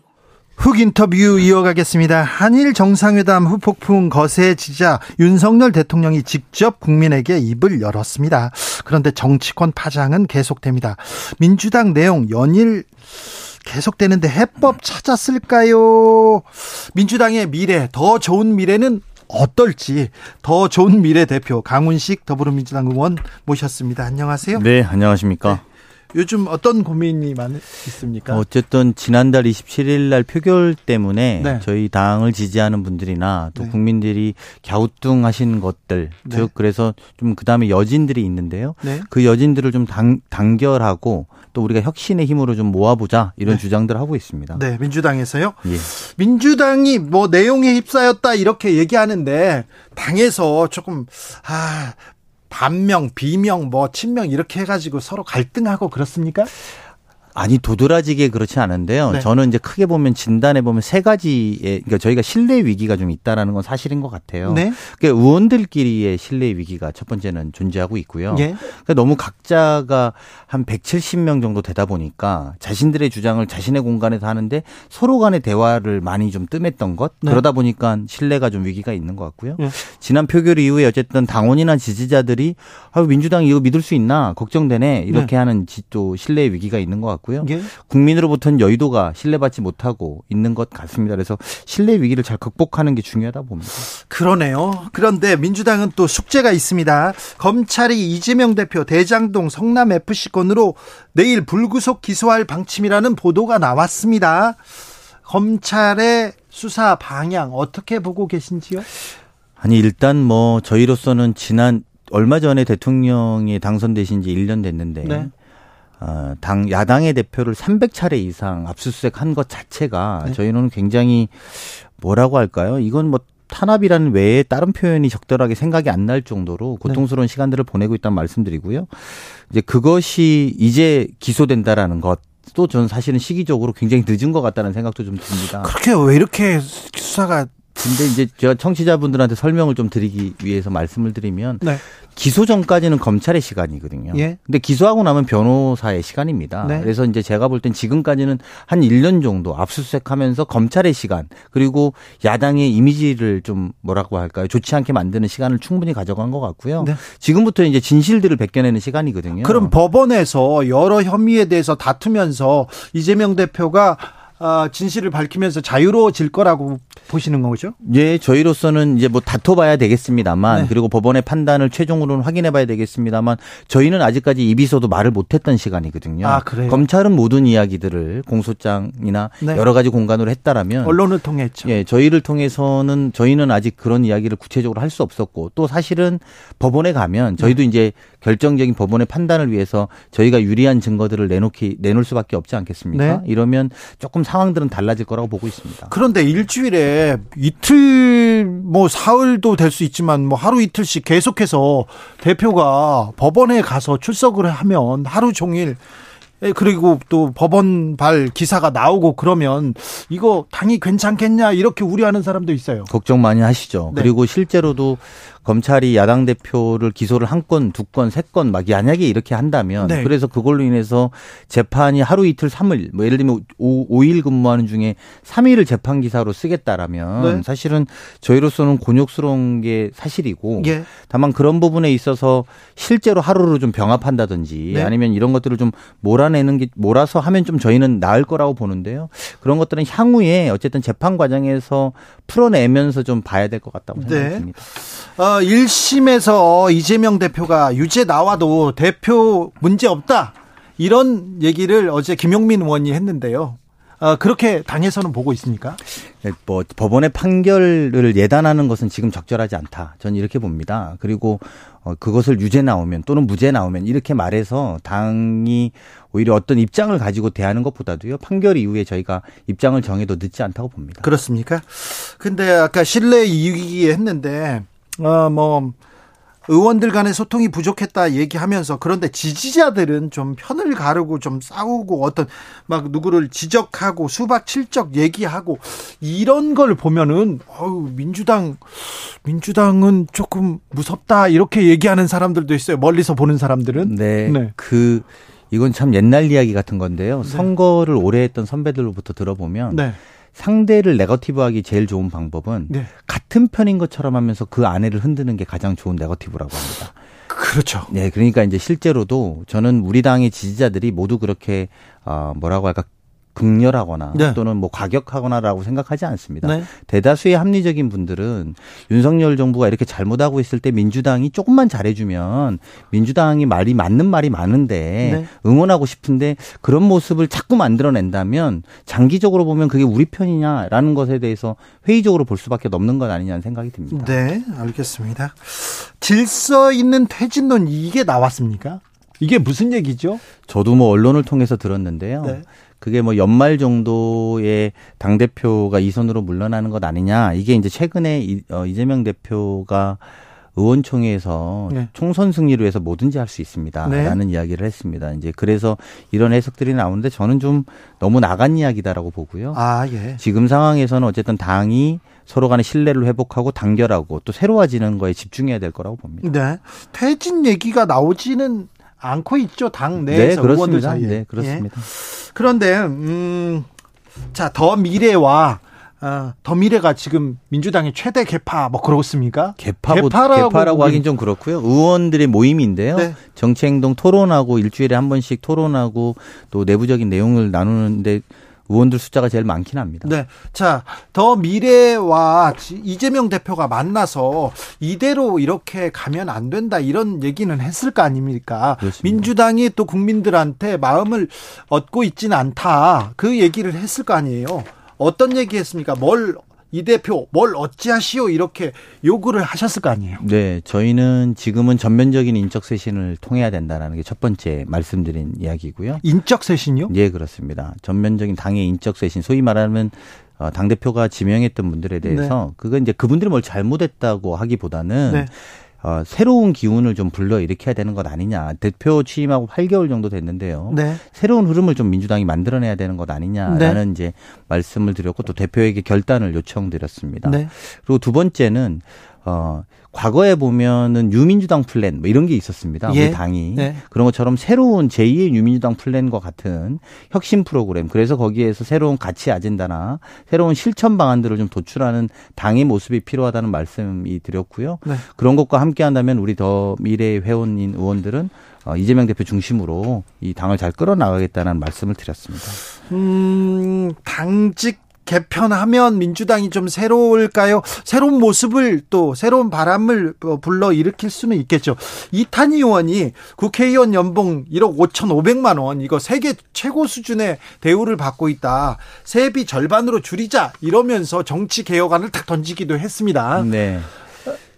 민주당이 이 예. 정치 개혁안 주도합니까? 이탄희 아는 목소리가 좀 힘을 받을 수 있을까요? 이탄희 의원 아무래도 정치 개혁을 굉장히 주도적으로 많이 해온 의원이기 때문에 네. 지금 어뭐 의원들의 세비를 줄여서라도 의원들의 정수가 늘어나는 걸 용인해 달라는 걸 애둘러 표현한 것 아닌가라고 생각하는 것 같습니다. 제가 볼 때는. 네. 그런데 어쨌든 우리 당으로서는 정치 개혁의 불가피성은 당연하다고 느끼는데 다만 이 문제가 사실 게임의 룰의 문제거든요. 네. 선거 때 이게 예. 게임의 룰의 문제이기 때문에 얼마나 광범위한 폭의 합의를 보느냐가 되게 중요한데 이미 국민의힘에서 몇 가지들을 정리해 놓은 게 있어서 그만큼 합의가 될지는 좀 더 지켜봐야 될 것 같습니다. 그래요? 아, 근데 정치 개혁 그리고 다른 이슈도 민주당이 주도한다 그렇게 보이지는 않아요. 그렇죠. 하기야 어 뭐 대통령한테 힘이 있고 대통령이 뭐어 지금 추진하는 일들이 너무 많고 굵직굵직하고 거기에서 또 음, 반대 여론도 크고 그래서 그렇겠지만 그래도 민주당이 어떤 안을 민생 법안을 개혁안을 주도한다 이래야 될 텐데 그런 게 보이지 않습니다. 뭐 양곡발 양곡관리법이라든지 네. 제가 이제 보건복지위 간사인데 일곱 개 법안을 본회의에 직회부한 의료법이라든지 뭐 간호법이라든지 여러 개 있습니다만 예. 사실은 이제 야당의 어떤 한계 체질적인 한계라는 것은 여당이 여당이 잘못할 때 채찍을 때릴 때 효과가 있는 것이지 저희가 뭘 주도한다고 해도 사람 말씀드린 것처럼 아 그게 우리한테 뭐가 와닿나 이런 네. 것들은 아직 쟁점을 많이 못 만들고 있다고 봅니다. 이슈를 던지더라도 이재명 대표 검찰 수사, 이재명 대표 재판 얘기 나오면 묻히기도 하는데 이 부분은 어떻게 돌파하실 겁니까? 저는 말씀드린 것처럼 이 지금 소위 말하는 체포동의안 네. 국면이 좀 끝나고 나면 어, 기소가 될 것이고 예. 기소가 되면 이제 변호인의 시간이 되기 때문에 네. 그럼 충분히 좀 해명해 나가면서 또 하나는 당이 완전히 근본적으로 변할 수 있는 새신의 방향과 모델을 만들어 나가면 국민들 입장에서는 윤석열 대통령에게 희망을 갖지 못한다면 아 그러면 야당이 좀 희망을 가져줄 수 있는 공간과 역할들을 해주는지 지켜볼 수밖에 없고 네. 그러면 저희가 좀 새로운 기회를 가져올 수 있다고 봅니다. 그래요? 네. 검찰이 빨리 기소를 해야 될 텐데 기소를, 오히려 저는 그래서 말씀드린 것처럼 기소를 해줘야 된다고 저는 생각하는 기소를 것이 안 하고 계속 질질 올해 연말 내년까지 끌으면 그렇습니다. 그러니까 지금 방금 말씀하신 것처럼 노웅래 의원 체포 동의안도 굉장히 오래 전에 저희가 이제 벌써 80일이 지났더라고요. 그렇습니다. 근데 아직 기소를 안 했습니다. 네. 그러니까 그렇게 기소를 빨리 하면 변호인들의 시간들이 오거든요. 네. 그리고 나서 재판에서 법원 가서 다투어야 되는 거죠. 죄가 있다면 법원에서 빨리 다투고 죄가 있다면 빨리 벌해야죠. 벌, 그렇죠. 벌하고 네. 벌할 건 벌하고 예. 그리고 죄가 없으면 빨리 저, 자유로운 야당 정치인으로서 활동할 수 있게 해주는 것이 저는 맞다고 봅니다. 네.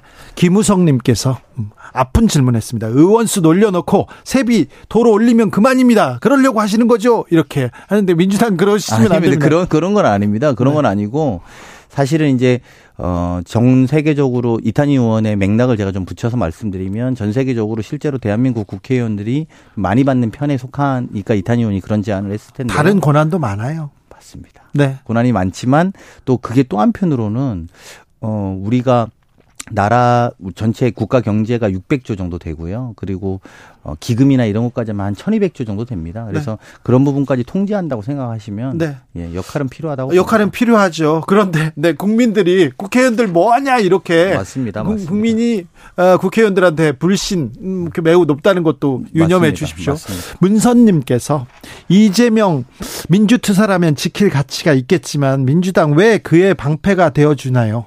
민주당 이제 그를 놓고 국민을 위해 정치하셔야 되지 않을까요? 민주당의 주인은 이재명 이 아니지 않습니까? 이렇게 물어봅니다. 문선님 말씀에 동의합니다.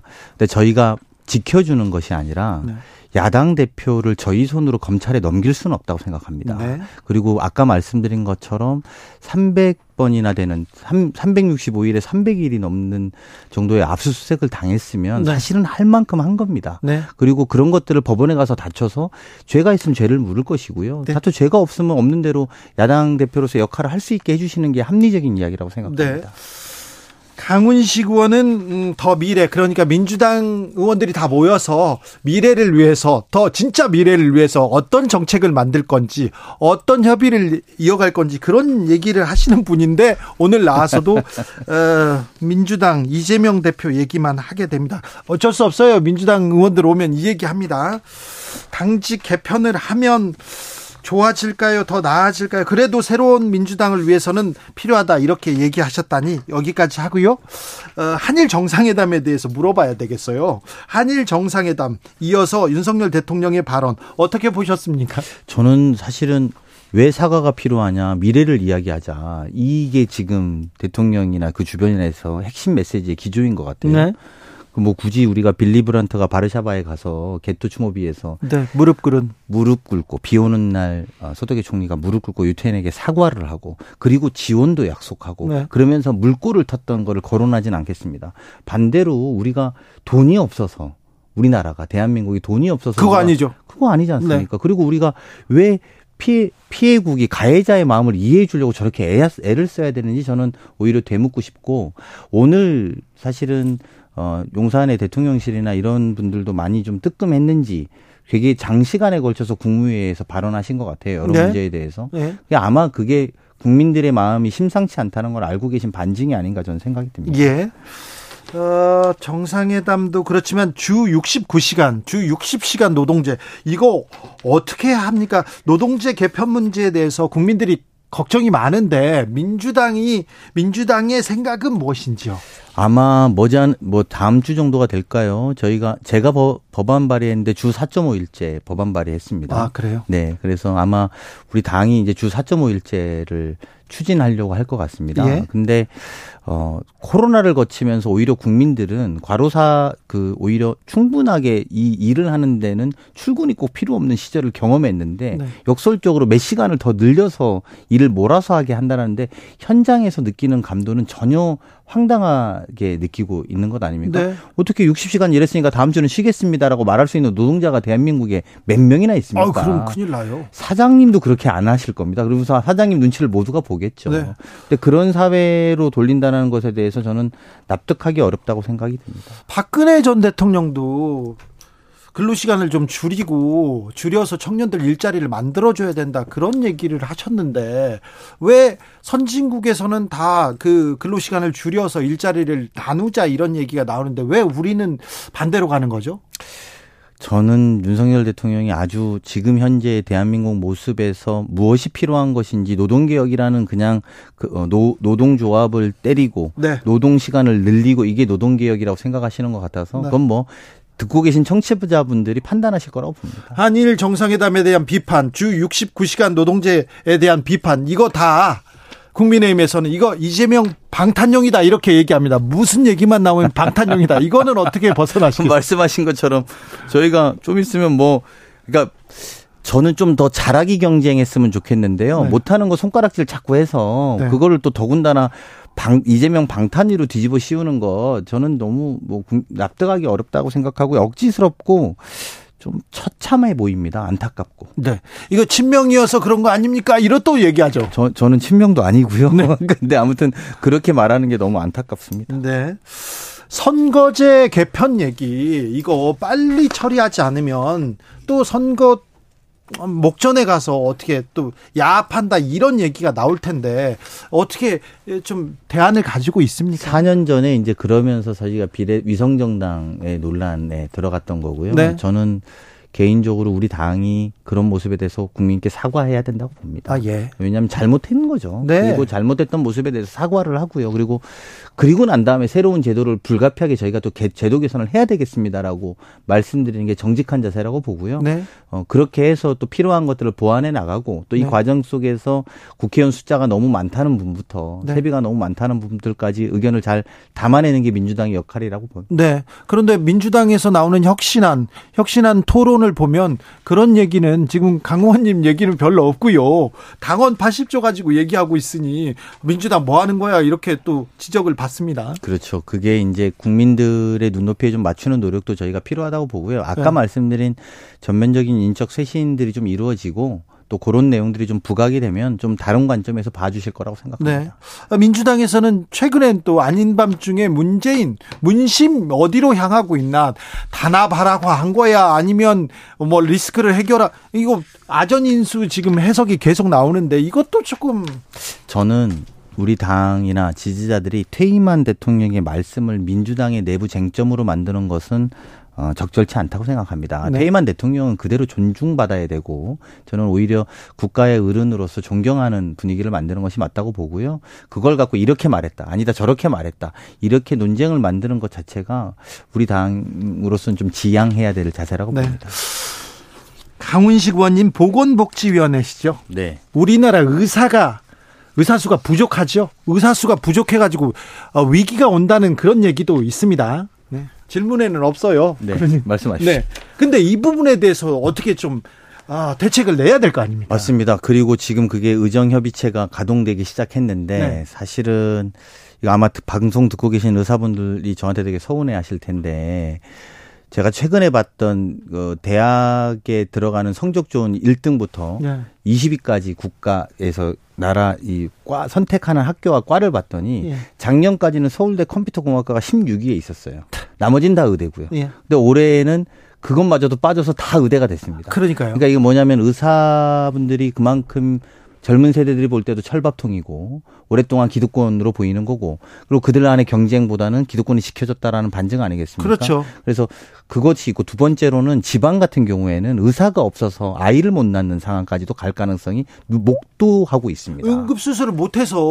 못해서 생명이 위협 생명이 위험하다 이런 보도가 계속 나옵니다. 맞습니다. 굉장히 분노할 만한 일이고 그리고 더 나아가서 뭐 이를테면 어 경남 어디 외진 데서는 보건 의료사의 보건 보건 소장님을 모시는데 연봉 4억으로도 못 찾아서 네. 되게 헤매는 그런 보도들도 있었거든요. 그러 니까 이런 것은 의사분들도 좀 마음을 열고 좀 의- 어, 장기적으로 대한민국의 의료 체계, 국민 건강을 위해서 좀 지켜주고 야 네. 우리가 좀 양보하자. 예. 그리고 어쨌든 대한민국이라는 국가의 가장 뛰어난 인재들이 모두 의사로 몰려가는 것 이것도 정상적인 건 아니거든요. 그렇죠. 뭐그 예전에 보면 컴퓨터 공학과도 있고 물리학과가 물리학과도 그렇죠. 있고 뭐, 뭐 여러 가지들을 다 가야 되는데 그런 모습 자체가 국민들 눈에는 자꾸 어, 의사 단체 이런 데가 국민의 건강을 지키느냐라는 것을 반문하고 있다고 봅니다. 그러니까요. 이 부분에 대해서 어, 의사들한테 뭐뭐 비판 욕을 먹을 수는 있습니다만 강훈식 의원님이 이 문제는 해결하기 위해서 좀 나서 주셔야 되겠어요. 네, 열심히 하겠습니다. 어, 현안에 대해서 얘기를 다음번에는 더 많이 했으면 좋겠어요. 알겠습니다. 네. 어, 여기까지 듣겠습니다. 강훈식 더불어민주당 의원이었습니다. 네, 고맙습니다. 교통정보센터 다녀오겠습니다. 임초희 씨.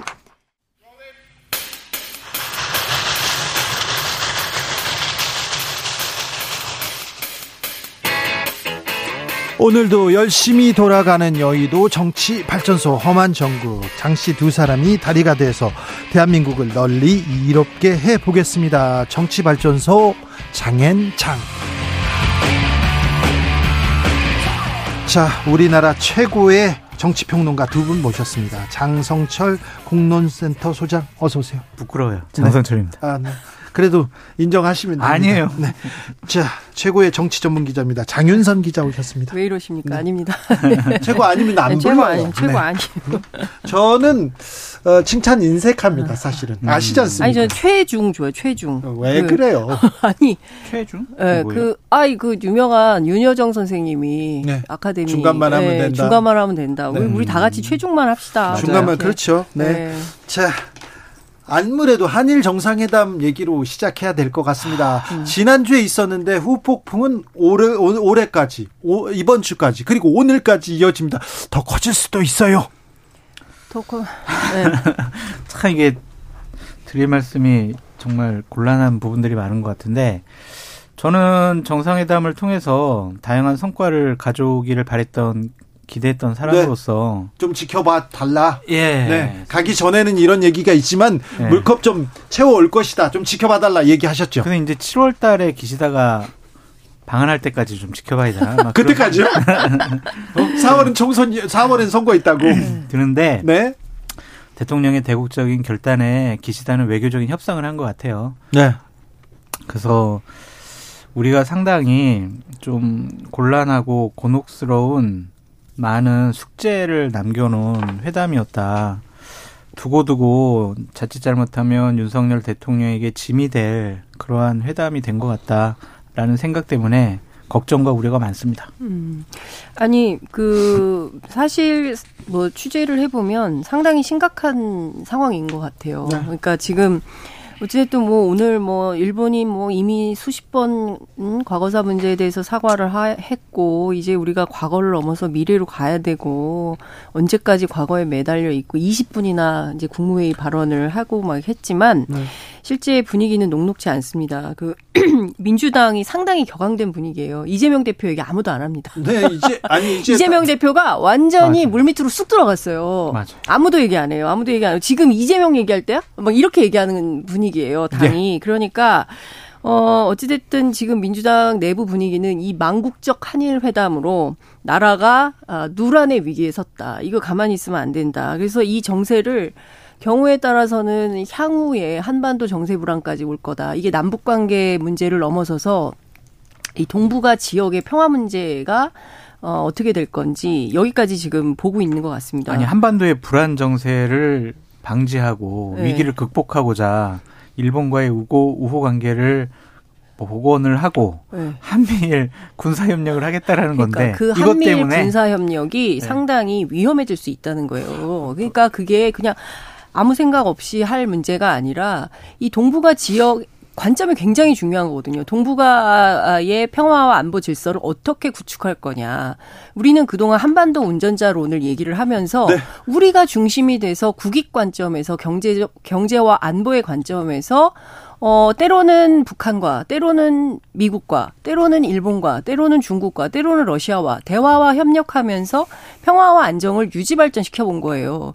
그런데 느닷없이 북중로를 딱 엮어가지고 적으로 규정을 하고 한미일이 뭉쳐서 인도 태평양 방위 협력을 한다는 거예요. 누가 주적? 중국이 주적이에요. 왜 갑자기 우리가 이렇게 해야 되는 건지. 일본에 대해서요. 한국이 위기일 때, 우리가 위기일 때, 일본이 우리가 도- 우리를 도와줄 거야. 일본이 우리의 친구가 되어 줄 거야. 여기에 대해서 국민들이 동의하지 못합니다. 아니 독도만 보자고요. 독도, 독도 영유권 자기네 땅이라고 우기는 일본과 우리가 어떻게 군사적 협력을 할 수가 있겠습니까? 지금요 국방부가 우리 군이요 이 현재의 위협과 미래의 위협을 구분해서 대응을 하고 있고 훈련을 하고 있는데요. 현재의 위협은 북한이고요. 미래의 위협 중에 일본이 들어가 있어요. 왜? 독도 때문에 그래요. 그런데 이번에 어, 지난 금요일부터 그 도쿄에서 흘러나오는 얘기를 종합해 보면 저녁 8시 50분부터 막 기자들 사이에서 막 그래서 이게 어떻게 된 거야? 확인을 해봐. 막 이렇게 됐던 게 독도 관련된 거였어요. 예. 예. 독도를 양국이 공동 뭐 점유한다는 소문이 있는데 이게 사실이냐 어쩌냐 이걸 막 확인했어요. 물론 우리 대통령실에서 발끈하고 말도 안 되는 얘기 하지도 마라. 그런 거 의제로 나, 나온 적도 없고 대화 테이블에 올라온 적도 없다. 이렇게 얘기하지만 일본에서는 계속 그 얘기가 나옵니다. 공영방송 NHK를 통해서도 나오고 요미우리를 통해서도 나오고 이러니까 국민들은 궁금한 거예요. 제가 걱정이죠. 보기에는 20분 동안 혼자서 자 이제는 어 미래로 나아갑시다 라고 혼자 외칠 것이 아니라 조목조목 모든 현안에 대하여 대통령이 기자회견해야 됩니다. 오늘은 시간 제한 없이 국민들이 궁금해하는 이슈에 대해서 다 묻고 다 대답할 수 있어야 됩니다. 그래서 한 점 의혹 없이 넘어가야 됩니다. 안 그러면요, 이거 계속 문제가 일파만파 커질 수밖에 없어요. 오늘 현안에 대해서 대통령은 뭐 즉답을 하진 않았습니다. 네. 네. 그렇죠. 근데 논란만 될 발언들이 몇 가지가 좀 있는 것 같아가지고 네. 상당히 이러한 설명, 담화, 형식의 발언이 맞는 것이냐 아니 이런 얘기를 대통령실에서 이렇게 써줬을까요? 이걸 어떻게 읽었지? 일본은 이미 수십 차례에 걸쳐서 우리 과거사 문제에 대해서 반성과 사과를 표한 바 있다. 자료까지 배포를 했죠. A4용지 세 장짜리로 음. 해가지고 50여 차례 정도 근데 사과한 것들을. 그 사과도요. 그 수십 차례가 아니라 그러니까 좀 역사적으로 맥락을 좀 나눠서 봐야 되는데 1982년에 일본의 미야자와 담화가 있었어요. 이때는 교과서 관련해서 주변국을 배려해야 된다는 입장이 처음 나왔던 담화입니다. 93년에 어 위안부 동원의 강제성이 있었다. 이것을 인정했던 것이 첫 고노 담화가 나옵니다. 95년에요. 어, 무라야마 다마가 나오는데요. 식민지 지배, 네. 침략에 네. 대해서 아시아 전반에 대해서 사죄합니다. 네, 첫 사죄가 들어갔습니다. 네, 그리고 98년에 김대중 오부치 선언, 네. 과거를 직시하고 미래로 나아가자. 과거를 직시해야 돼요. 과거 직시하지 않고 미래로만 나가자. 이렇게 얘기하지 않았고 이때 김대중 오부치 선언이 주목받았던 것은 일본의 평화, 일본의 평화주의를 세계 정치인 가운데 최초로 김대중 대통령이 정치인으로서 선언했던 그런 차원에서 의미가 있었어요. 2010년에 1910년 한일병합 100주년을 어, 기념해서 갓나웃도 담화가 나옵니다. 이때 식민지배 강제성을 처음으로 인정했어요. 이 배경이 됐던 게 한일 국제 지식인 천원 선언입니다. 이거를 와다 하루키 선생이 초안을 잡았었는데 네. 당시에 들어갔던 핵심 내용들이 일본 정부의 장기적인 침략 전쟁, 그리고 일본군의 거듭된 점령 행위, 명성황후 어, 살해 사건, 그리고 국왕과 정부 요인에 대한 협박, 한국인들의 한 거, 이것은 독립운동을 얘기를 한 겁니다. 이것을 짓누르면서 실현시킨 결과라는 것을 명백히 밝히었다. 이렇게 시작을 해요. 그런데 2015년에 이걸 다 뒤집어 엎어버려요. 누가 아베가. 그러면서 우리 이제 더 이상 사과하지 않겠다. 사죄 없는 사죄, 유타, 유체 이탈 사죄로 암, 엄청나게 논란이 있었던 거예요. 그리고 그 아베파와 기시다가 지금 계속해서 하는 게 평화헌법 구조를 무력화시키면서 군국주의를 부활하려고 하고 있습니다. 사실상 일본의 파시스트 손을 잡아준 거예요. 저는 여기에 포인트가 있다고 생각하고 여기에 민주당과 시민사회가 격분하고 있는 거고 그래서 제 정당 시민사회 단체들이 들불처럼 일어나고 있는 겁니다. 그래서 대통령실과 국민의힘 쪽에서는요.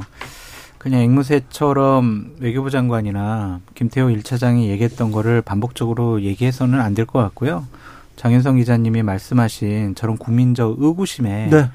자세하게 친절하게 설명할 필요가 있다. 역대 정권의 역대 정부의 어, 입장을 계승한다. 아베 정권의 입장을 계승하면 큰일 나잖아요. 큰일 이게 보통 문제가 아니에요. 이게 그러니까 우리가 그러니까 역대 제가 말씀드린 이 역대 정권의 주류는 일본의 평화주의, 평화 노선, 이 지역의 평화를 어떻게 할 거냐. 일본의 평화주의적 발전을 긍정적으로 평가하면서 남북 평화, 한반도 평화 체제 구축, 북일 관계 정상화 이런 것들이 핵심 내용이었어요. 아베는 이게 아니에요. 더 이상 우리 애들한테 일본의 어린 그 자녀들에게 더 이상 사죄 안 시키겠다. 이제 없어. 사죄는 없어. 기대하지 마. 그죠. 국민의힘 이런 방식으로 가는 거예요. 국민의힘 쪽 계신 분들한테 좀 드리고 싶은 말씀이 있는데 만약 문재인 정권 하에서 문재인 대통령이 이렇게 일본에 가서 아베 가서 이러한 회담을 했다 그러면 어 잘했어요. 대국적인 차원에서 위대한 결단을 했어요. 미래로 가야죠. 한일 관계. 북한의 핵위협이 현실화되고 있는 상황에서 우리가 언제까지 반목만 하겠어요? 라고 얘기할 건지 한번 좀 가슴에 손을 얹고 생각을 자, 그런데 장윤석 기자님 저렇게 예. 얘기하면은 반일 감정 정치에 활용하지 마라 그렇게 하면서 그리고 언제까지 식민 식민지 컴플렉스에 어 쌓여 있을 거냐 아니, 이렇게. 자, 이게 두 가지인데요. 저는 우리 국민들이 정말 냉정하고 냉철하다고 생각합니다. 우리 국민들이 묻고 있는 거예요. 자, 그 저 제3자 변제 방식으로 하겠다는데 이게 그냥 감정적으로 반일 우리가 일본이 미워요 뭐 무슨 무슨 아이돌 가수가 뭐 어한뭐 한국의 수도가 어디냐 이랬더니 뭐 이상한 엉뚱한 소리 하고 막 이랬던데 그런 식으로 우리가 대응을 하는 게 아니잖아요. 그러니까 지금 제기되는 여러 가지 한일 관계의 현안들이 있습니다. 그러니까 후쿠시마 수산물 문제, 그다음에 오염수 배출 문제, 그 다음에 독도 문제, 역사 네. 교과서 문제, 위안부 문제, 지금 현안이 되고 있는 강제 동원, 어, 배상 판결 문제, 이런 등등에 대해서 우리 국민들이 다 신락같이 다 꿰고 있어요. 그러면서 국민들이 묻고 있는 거예요. 이 문제에 대하여 우리 대통령 윤석열 대통령은 기시다 총리를 만나서 구체적으로 뭐라고 답변을 한 거냐. 저쪽에서는 이러저런 얘기가 다 나왔다고 주장을 하는데 그럼 우리는 뭐냐라고 물었을 때 대통령실은 아, 그걸 뭐 세세하게 다 알려고 그러냐. 그거 얘기할 수 없어요. 아니, 요미우리 신문한테는 몇 페이지를 일본의 마음을 얻기 위해서는 그렇게 인터뷰를 하고 아홉 페이지까지. 왜 국민들한테는 우리 국민들의 마음을 열기 위해서는 왜 얘기를 안 해주는 건가요? 이렇게 물어보잖아요. 두 분이 오늘 호흡이 너무 잘 맞는 거 아니요. 같아요. 아니 아니요. 이거는 두 분이 아니라 이거는 국민들의 정서예요. 저는 아니, 이것을 외면하면 안. 돼요. 말씀하세요, 빨리. 왜, 왜 장성철 소장님 오늘 말을 못해? 대통령 아니 사실은 대기실에서부터 너무 고민을 하는 거예요. 정말 오늘 내가 무슨 말을 할 수 있을까?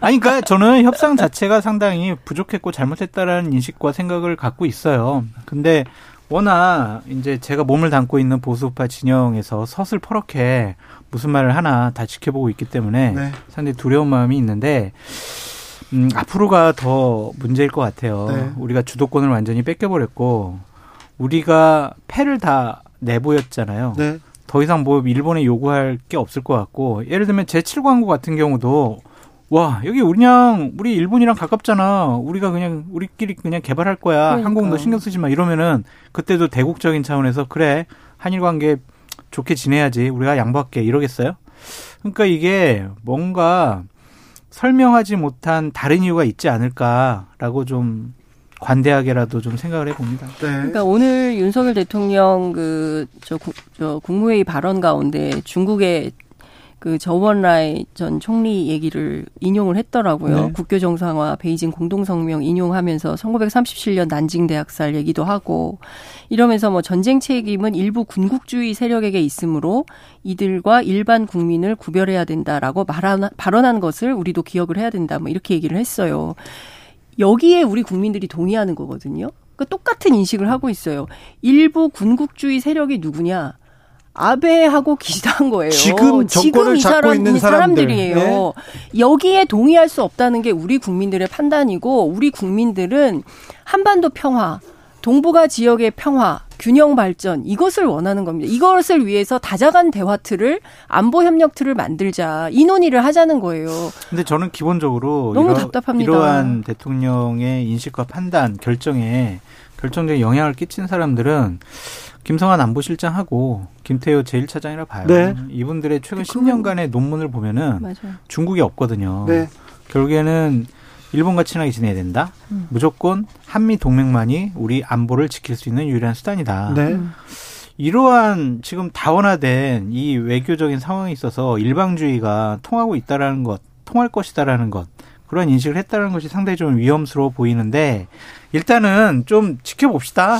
그런데 아니 아니 저 장성철 수장이 좋은 지적했는데 어, 평생 검사만 한 윤석열 대통령이 에, 외치 그러니까 외교 안보에 대, 대해서 자세히 자세한 내용을 알, 알 수는 없었고요. 고민도 짧습니다. 짧다고 볼 수 있죠. 시간상으로. 그런데 그렇다면 많은 사람들의 의견, 좋은 의견을 들어야 되는데 왜 그 옆에 김성환 그리고 김태호가 있는지 이 부분에 아니, 대해서는 요새 의문이 기자들이 많아요. 취재하고 있는 내용을 종합을 해보면 5월에 미국 이제 그 4월에 4월에. 미국 가고 5월에 이제 그 히로시마에 있는 G7, G7. 회의 갔다 와가지고 개각한다는 거예요. 근데 그 중에서 두 분을 승진시킨다는 얘기가 있어요. 아니, 그건 있는데 그 전에 승진시킨.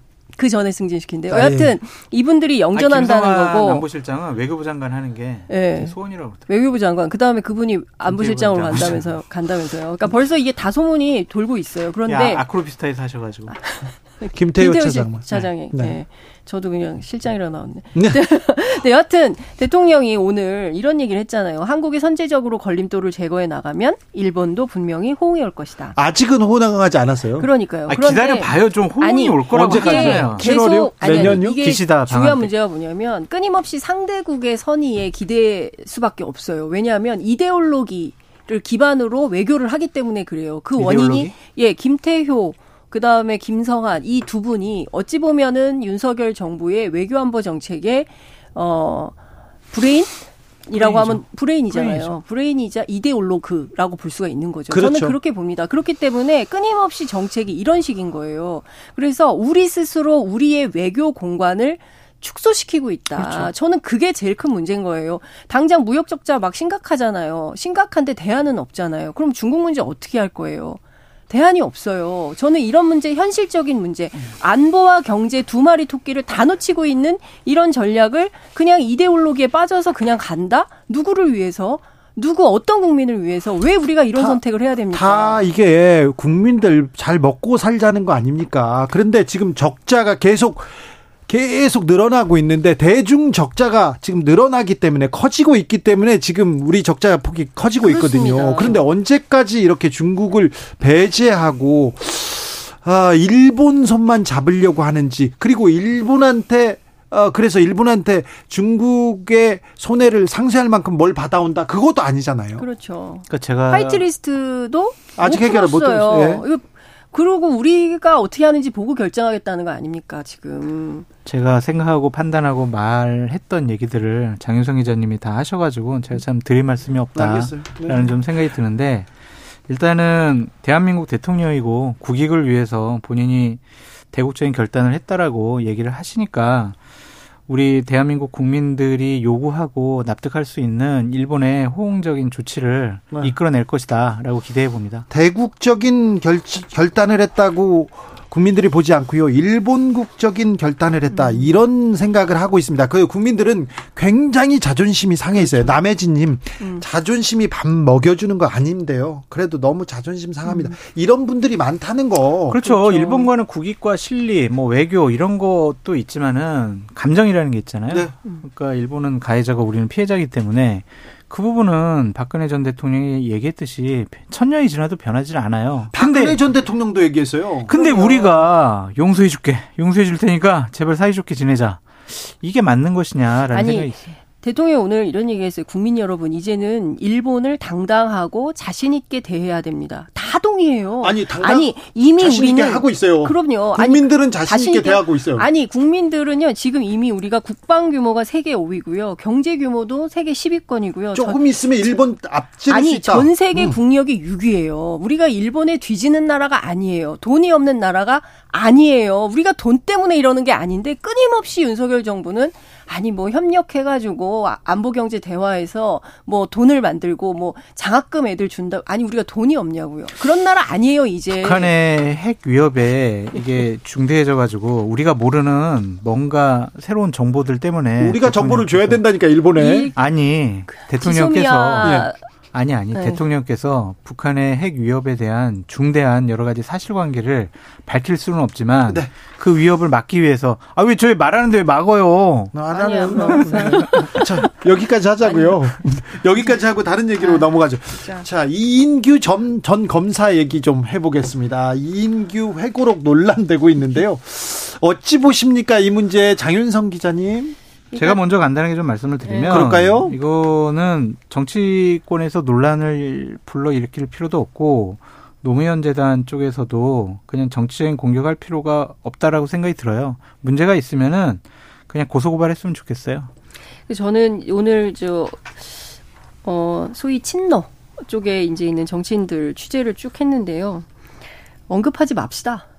이런 기조예요. 그러니까 이인규라는 사람이 자신의 존재감을 회복하기 위해서 사실인지 아닌지 확인할 수도 없는 내용을 가지고 하는 개인의 주장을 대응하는 것 자체가 더 웃기다라는 얘기를 하고 있습니다. 그러니까 무슨 얘기냐면 누가 보더라도 이인규 전 검사는 비겁했잖아요. 네. 뭐 사건이 막 수사가 되기 시작하자 해외로 도망을 갔습니다. 예. 그리고 한동안 잠적했어요.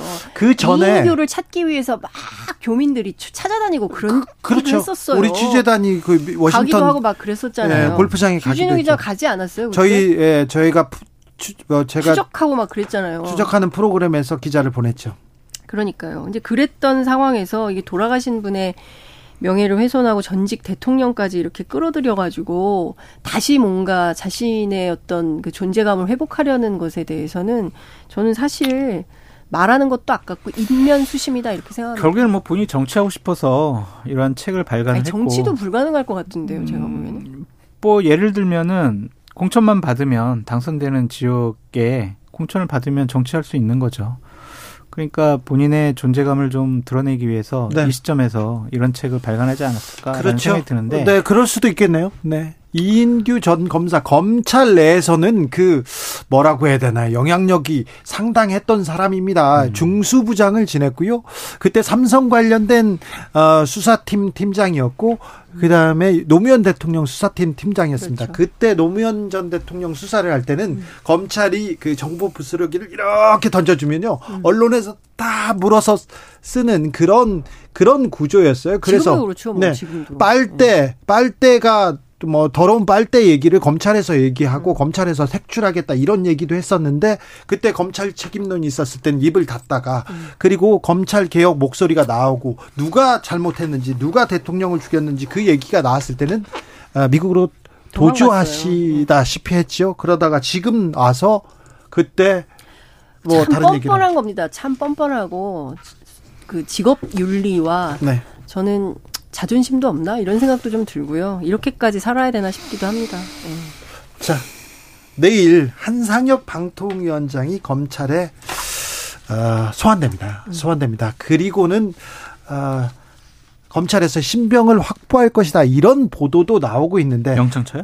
모르겠습니다. 뭐 소문은 있어요. 보도가 나오고 네. 있는데 그렇다면 언론계는 어떻게 될지 참 폭풍 전야다 이런 얘기가 나오고 있습니다. 근데 만약에 지금까지 나온 보도 내용과 검찰의 수사 내용이 맞다면 이건 정말 중대한 범죄 행위다라고 볼 수밖에 없죠. 어떤 내용이요? TV조선 재승인을 불허하기 위해서 점수를 조작했다라는 것이 지금 검찰에 의해서 밝혀졌고 담당 실무자들은 지금 구속된 상황이잖아요. 이것과 관련해서 한상혁 방통위원장이 어떠한 묵인이나 지시가 있었다면 이건 중대 범죄라고 볼 수밖에 없잖아요.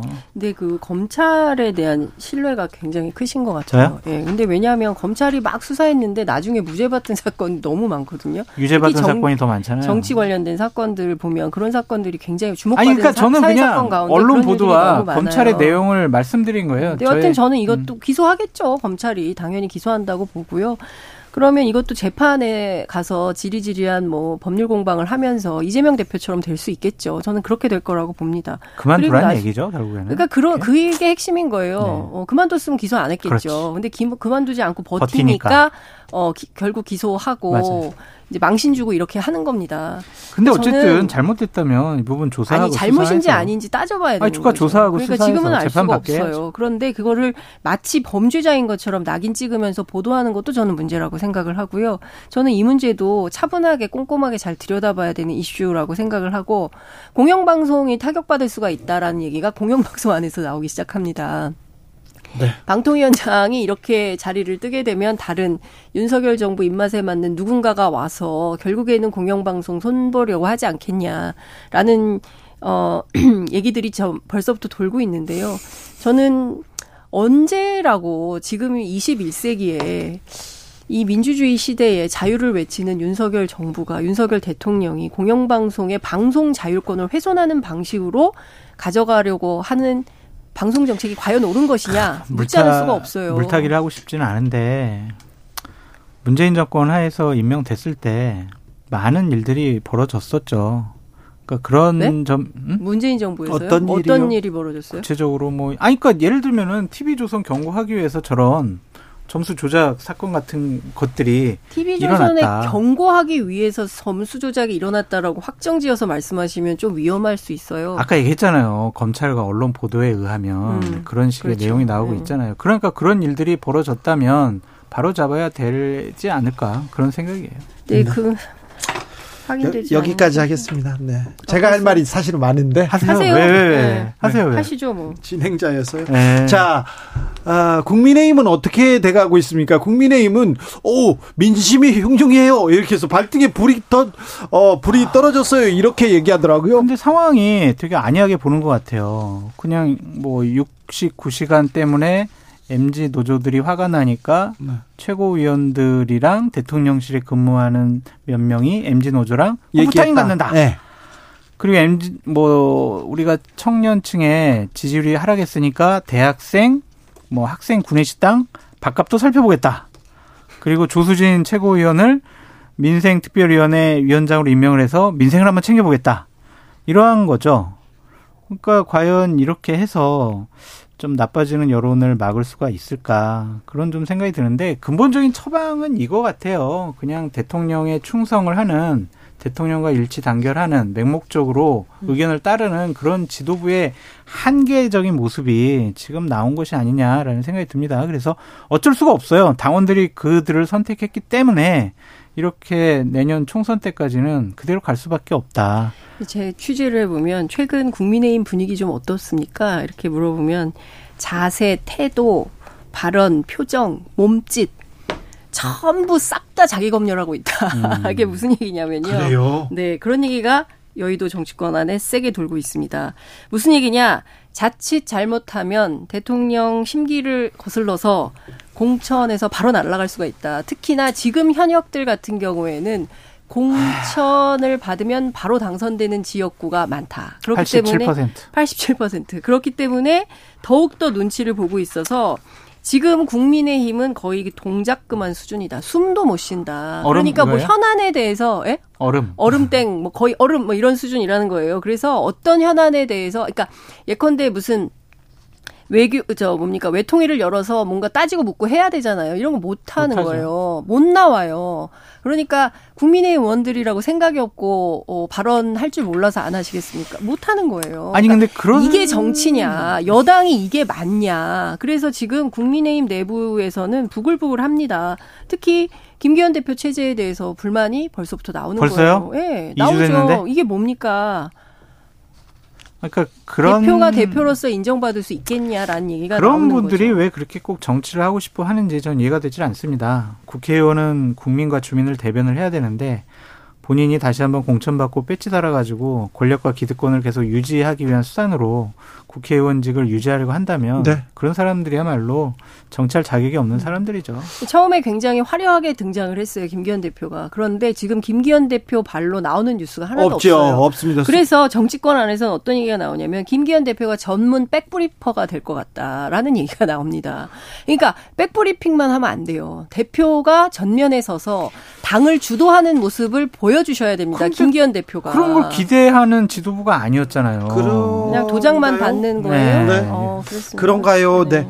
아, 검찰이 이재명 민주당 대표 이번 주에 기소합니까? 내일 한다는 거 아니에요? 네. 내일. 그런 보도가 나오는데 네. 그러면 기소하고 또 다른 건도 남아 있죠? 백현동도 남아 있고 쌍방울, 뭐 쌍방울 대북 대북 송금 남아 있고 그거 말고도 또 저기 어디죠 분당 무슨 뭐 호텔 건도 있고 네. 뭐 아직 많이 남아 있죠 수사가 아직 안 된 부분도 있고 수사를 수사 언- 진행 중인 것도 있고 수사를 언제까지 수사를 진행합니까? 발굴하는 것도 있고 발굴이요? 감옥 갈뭐 여러 때까지 가지로 계속 수사. 감옥 갈 때까지 계속 하겠죠 저는 그럴 거라고 봅니다 언제까지 수사만 할 건가요? 내년 아니, 총선 수사도 하고 그때까지요? 까지 네. 일단은 이재명 당 대표와 민주당은 비리 혐의 집단 매도를 해서 어쨌든 국민의 선택을 받지 못하고 윤석열 대통령이 공천하는 사람들 당선시키기 위해서 계속 뭐 수사를 아무튼. 수사할 권리가 검찰에 있다고 그렇죠. 하지만 그렇게 이렇게 그냥 계속 수사만 할 수 있는 겁니까?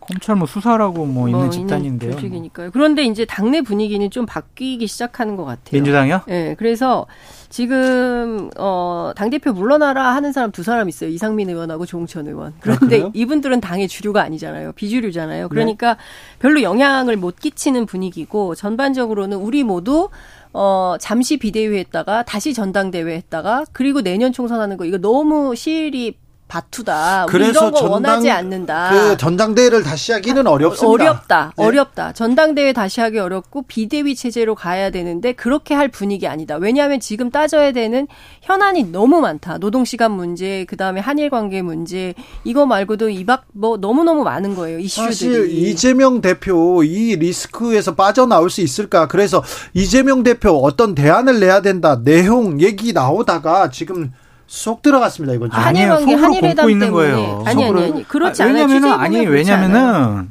이거는 검찰에서 계속적으로 수사하고 뭐 조사하고 기소하고 다만 이 얘기는 있어요. 네. 그러니까 그 민주당을 그라, 그야말로 뭐 방탄용으로만 쓰려고 한다는 게 포착되면 문제가 되겠지만 네. 그게 아니라고 한다면 같이 어깨 걸고 싸워야 된다 이런 분위기가 많이 형성됐고요. 특히 특히 대북 송금 관련해서 김성태 그거 빠진 거, 대- 그 변호사비 대납 문제 빠진 거 이것도 그렇고 그 다음에 또 하나 뭐죠? 여기까지 할까요? 네. 장윤선 기자 그리고 장성철 소장이었습니다. 감사합니다. 오늘도 네, 감사합니다. 감사합니다. 아, 주진우 라이브는 여기서 인사드리겠습니다.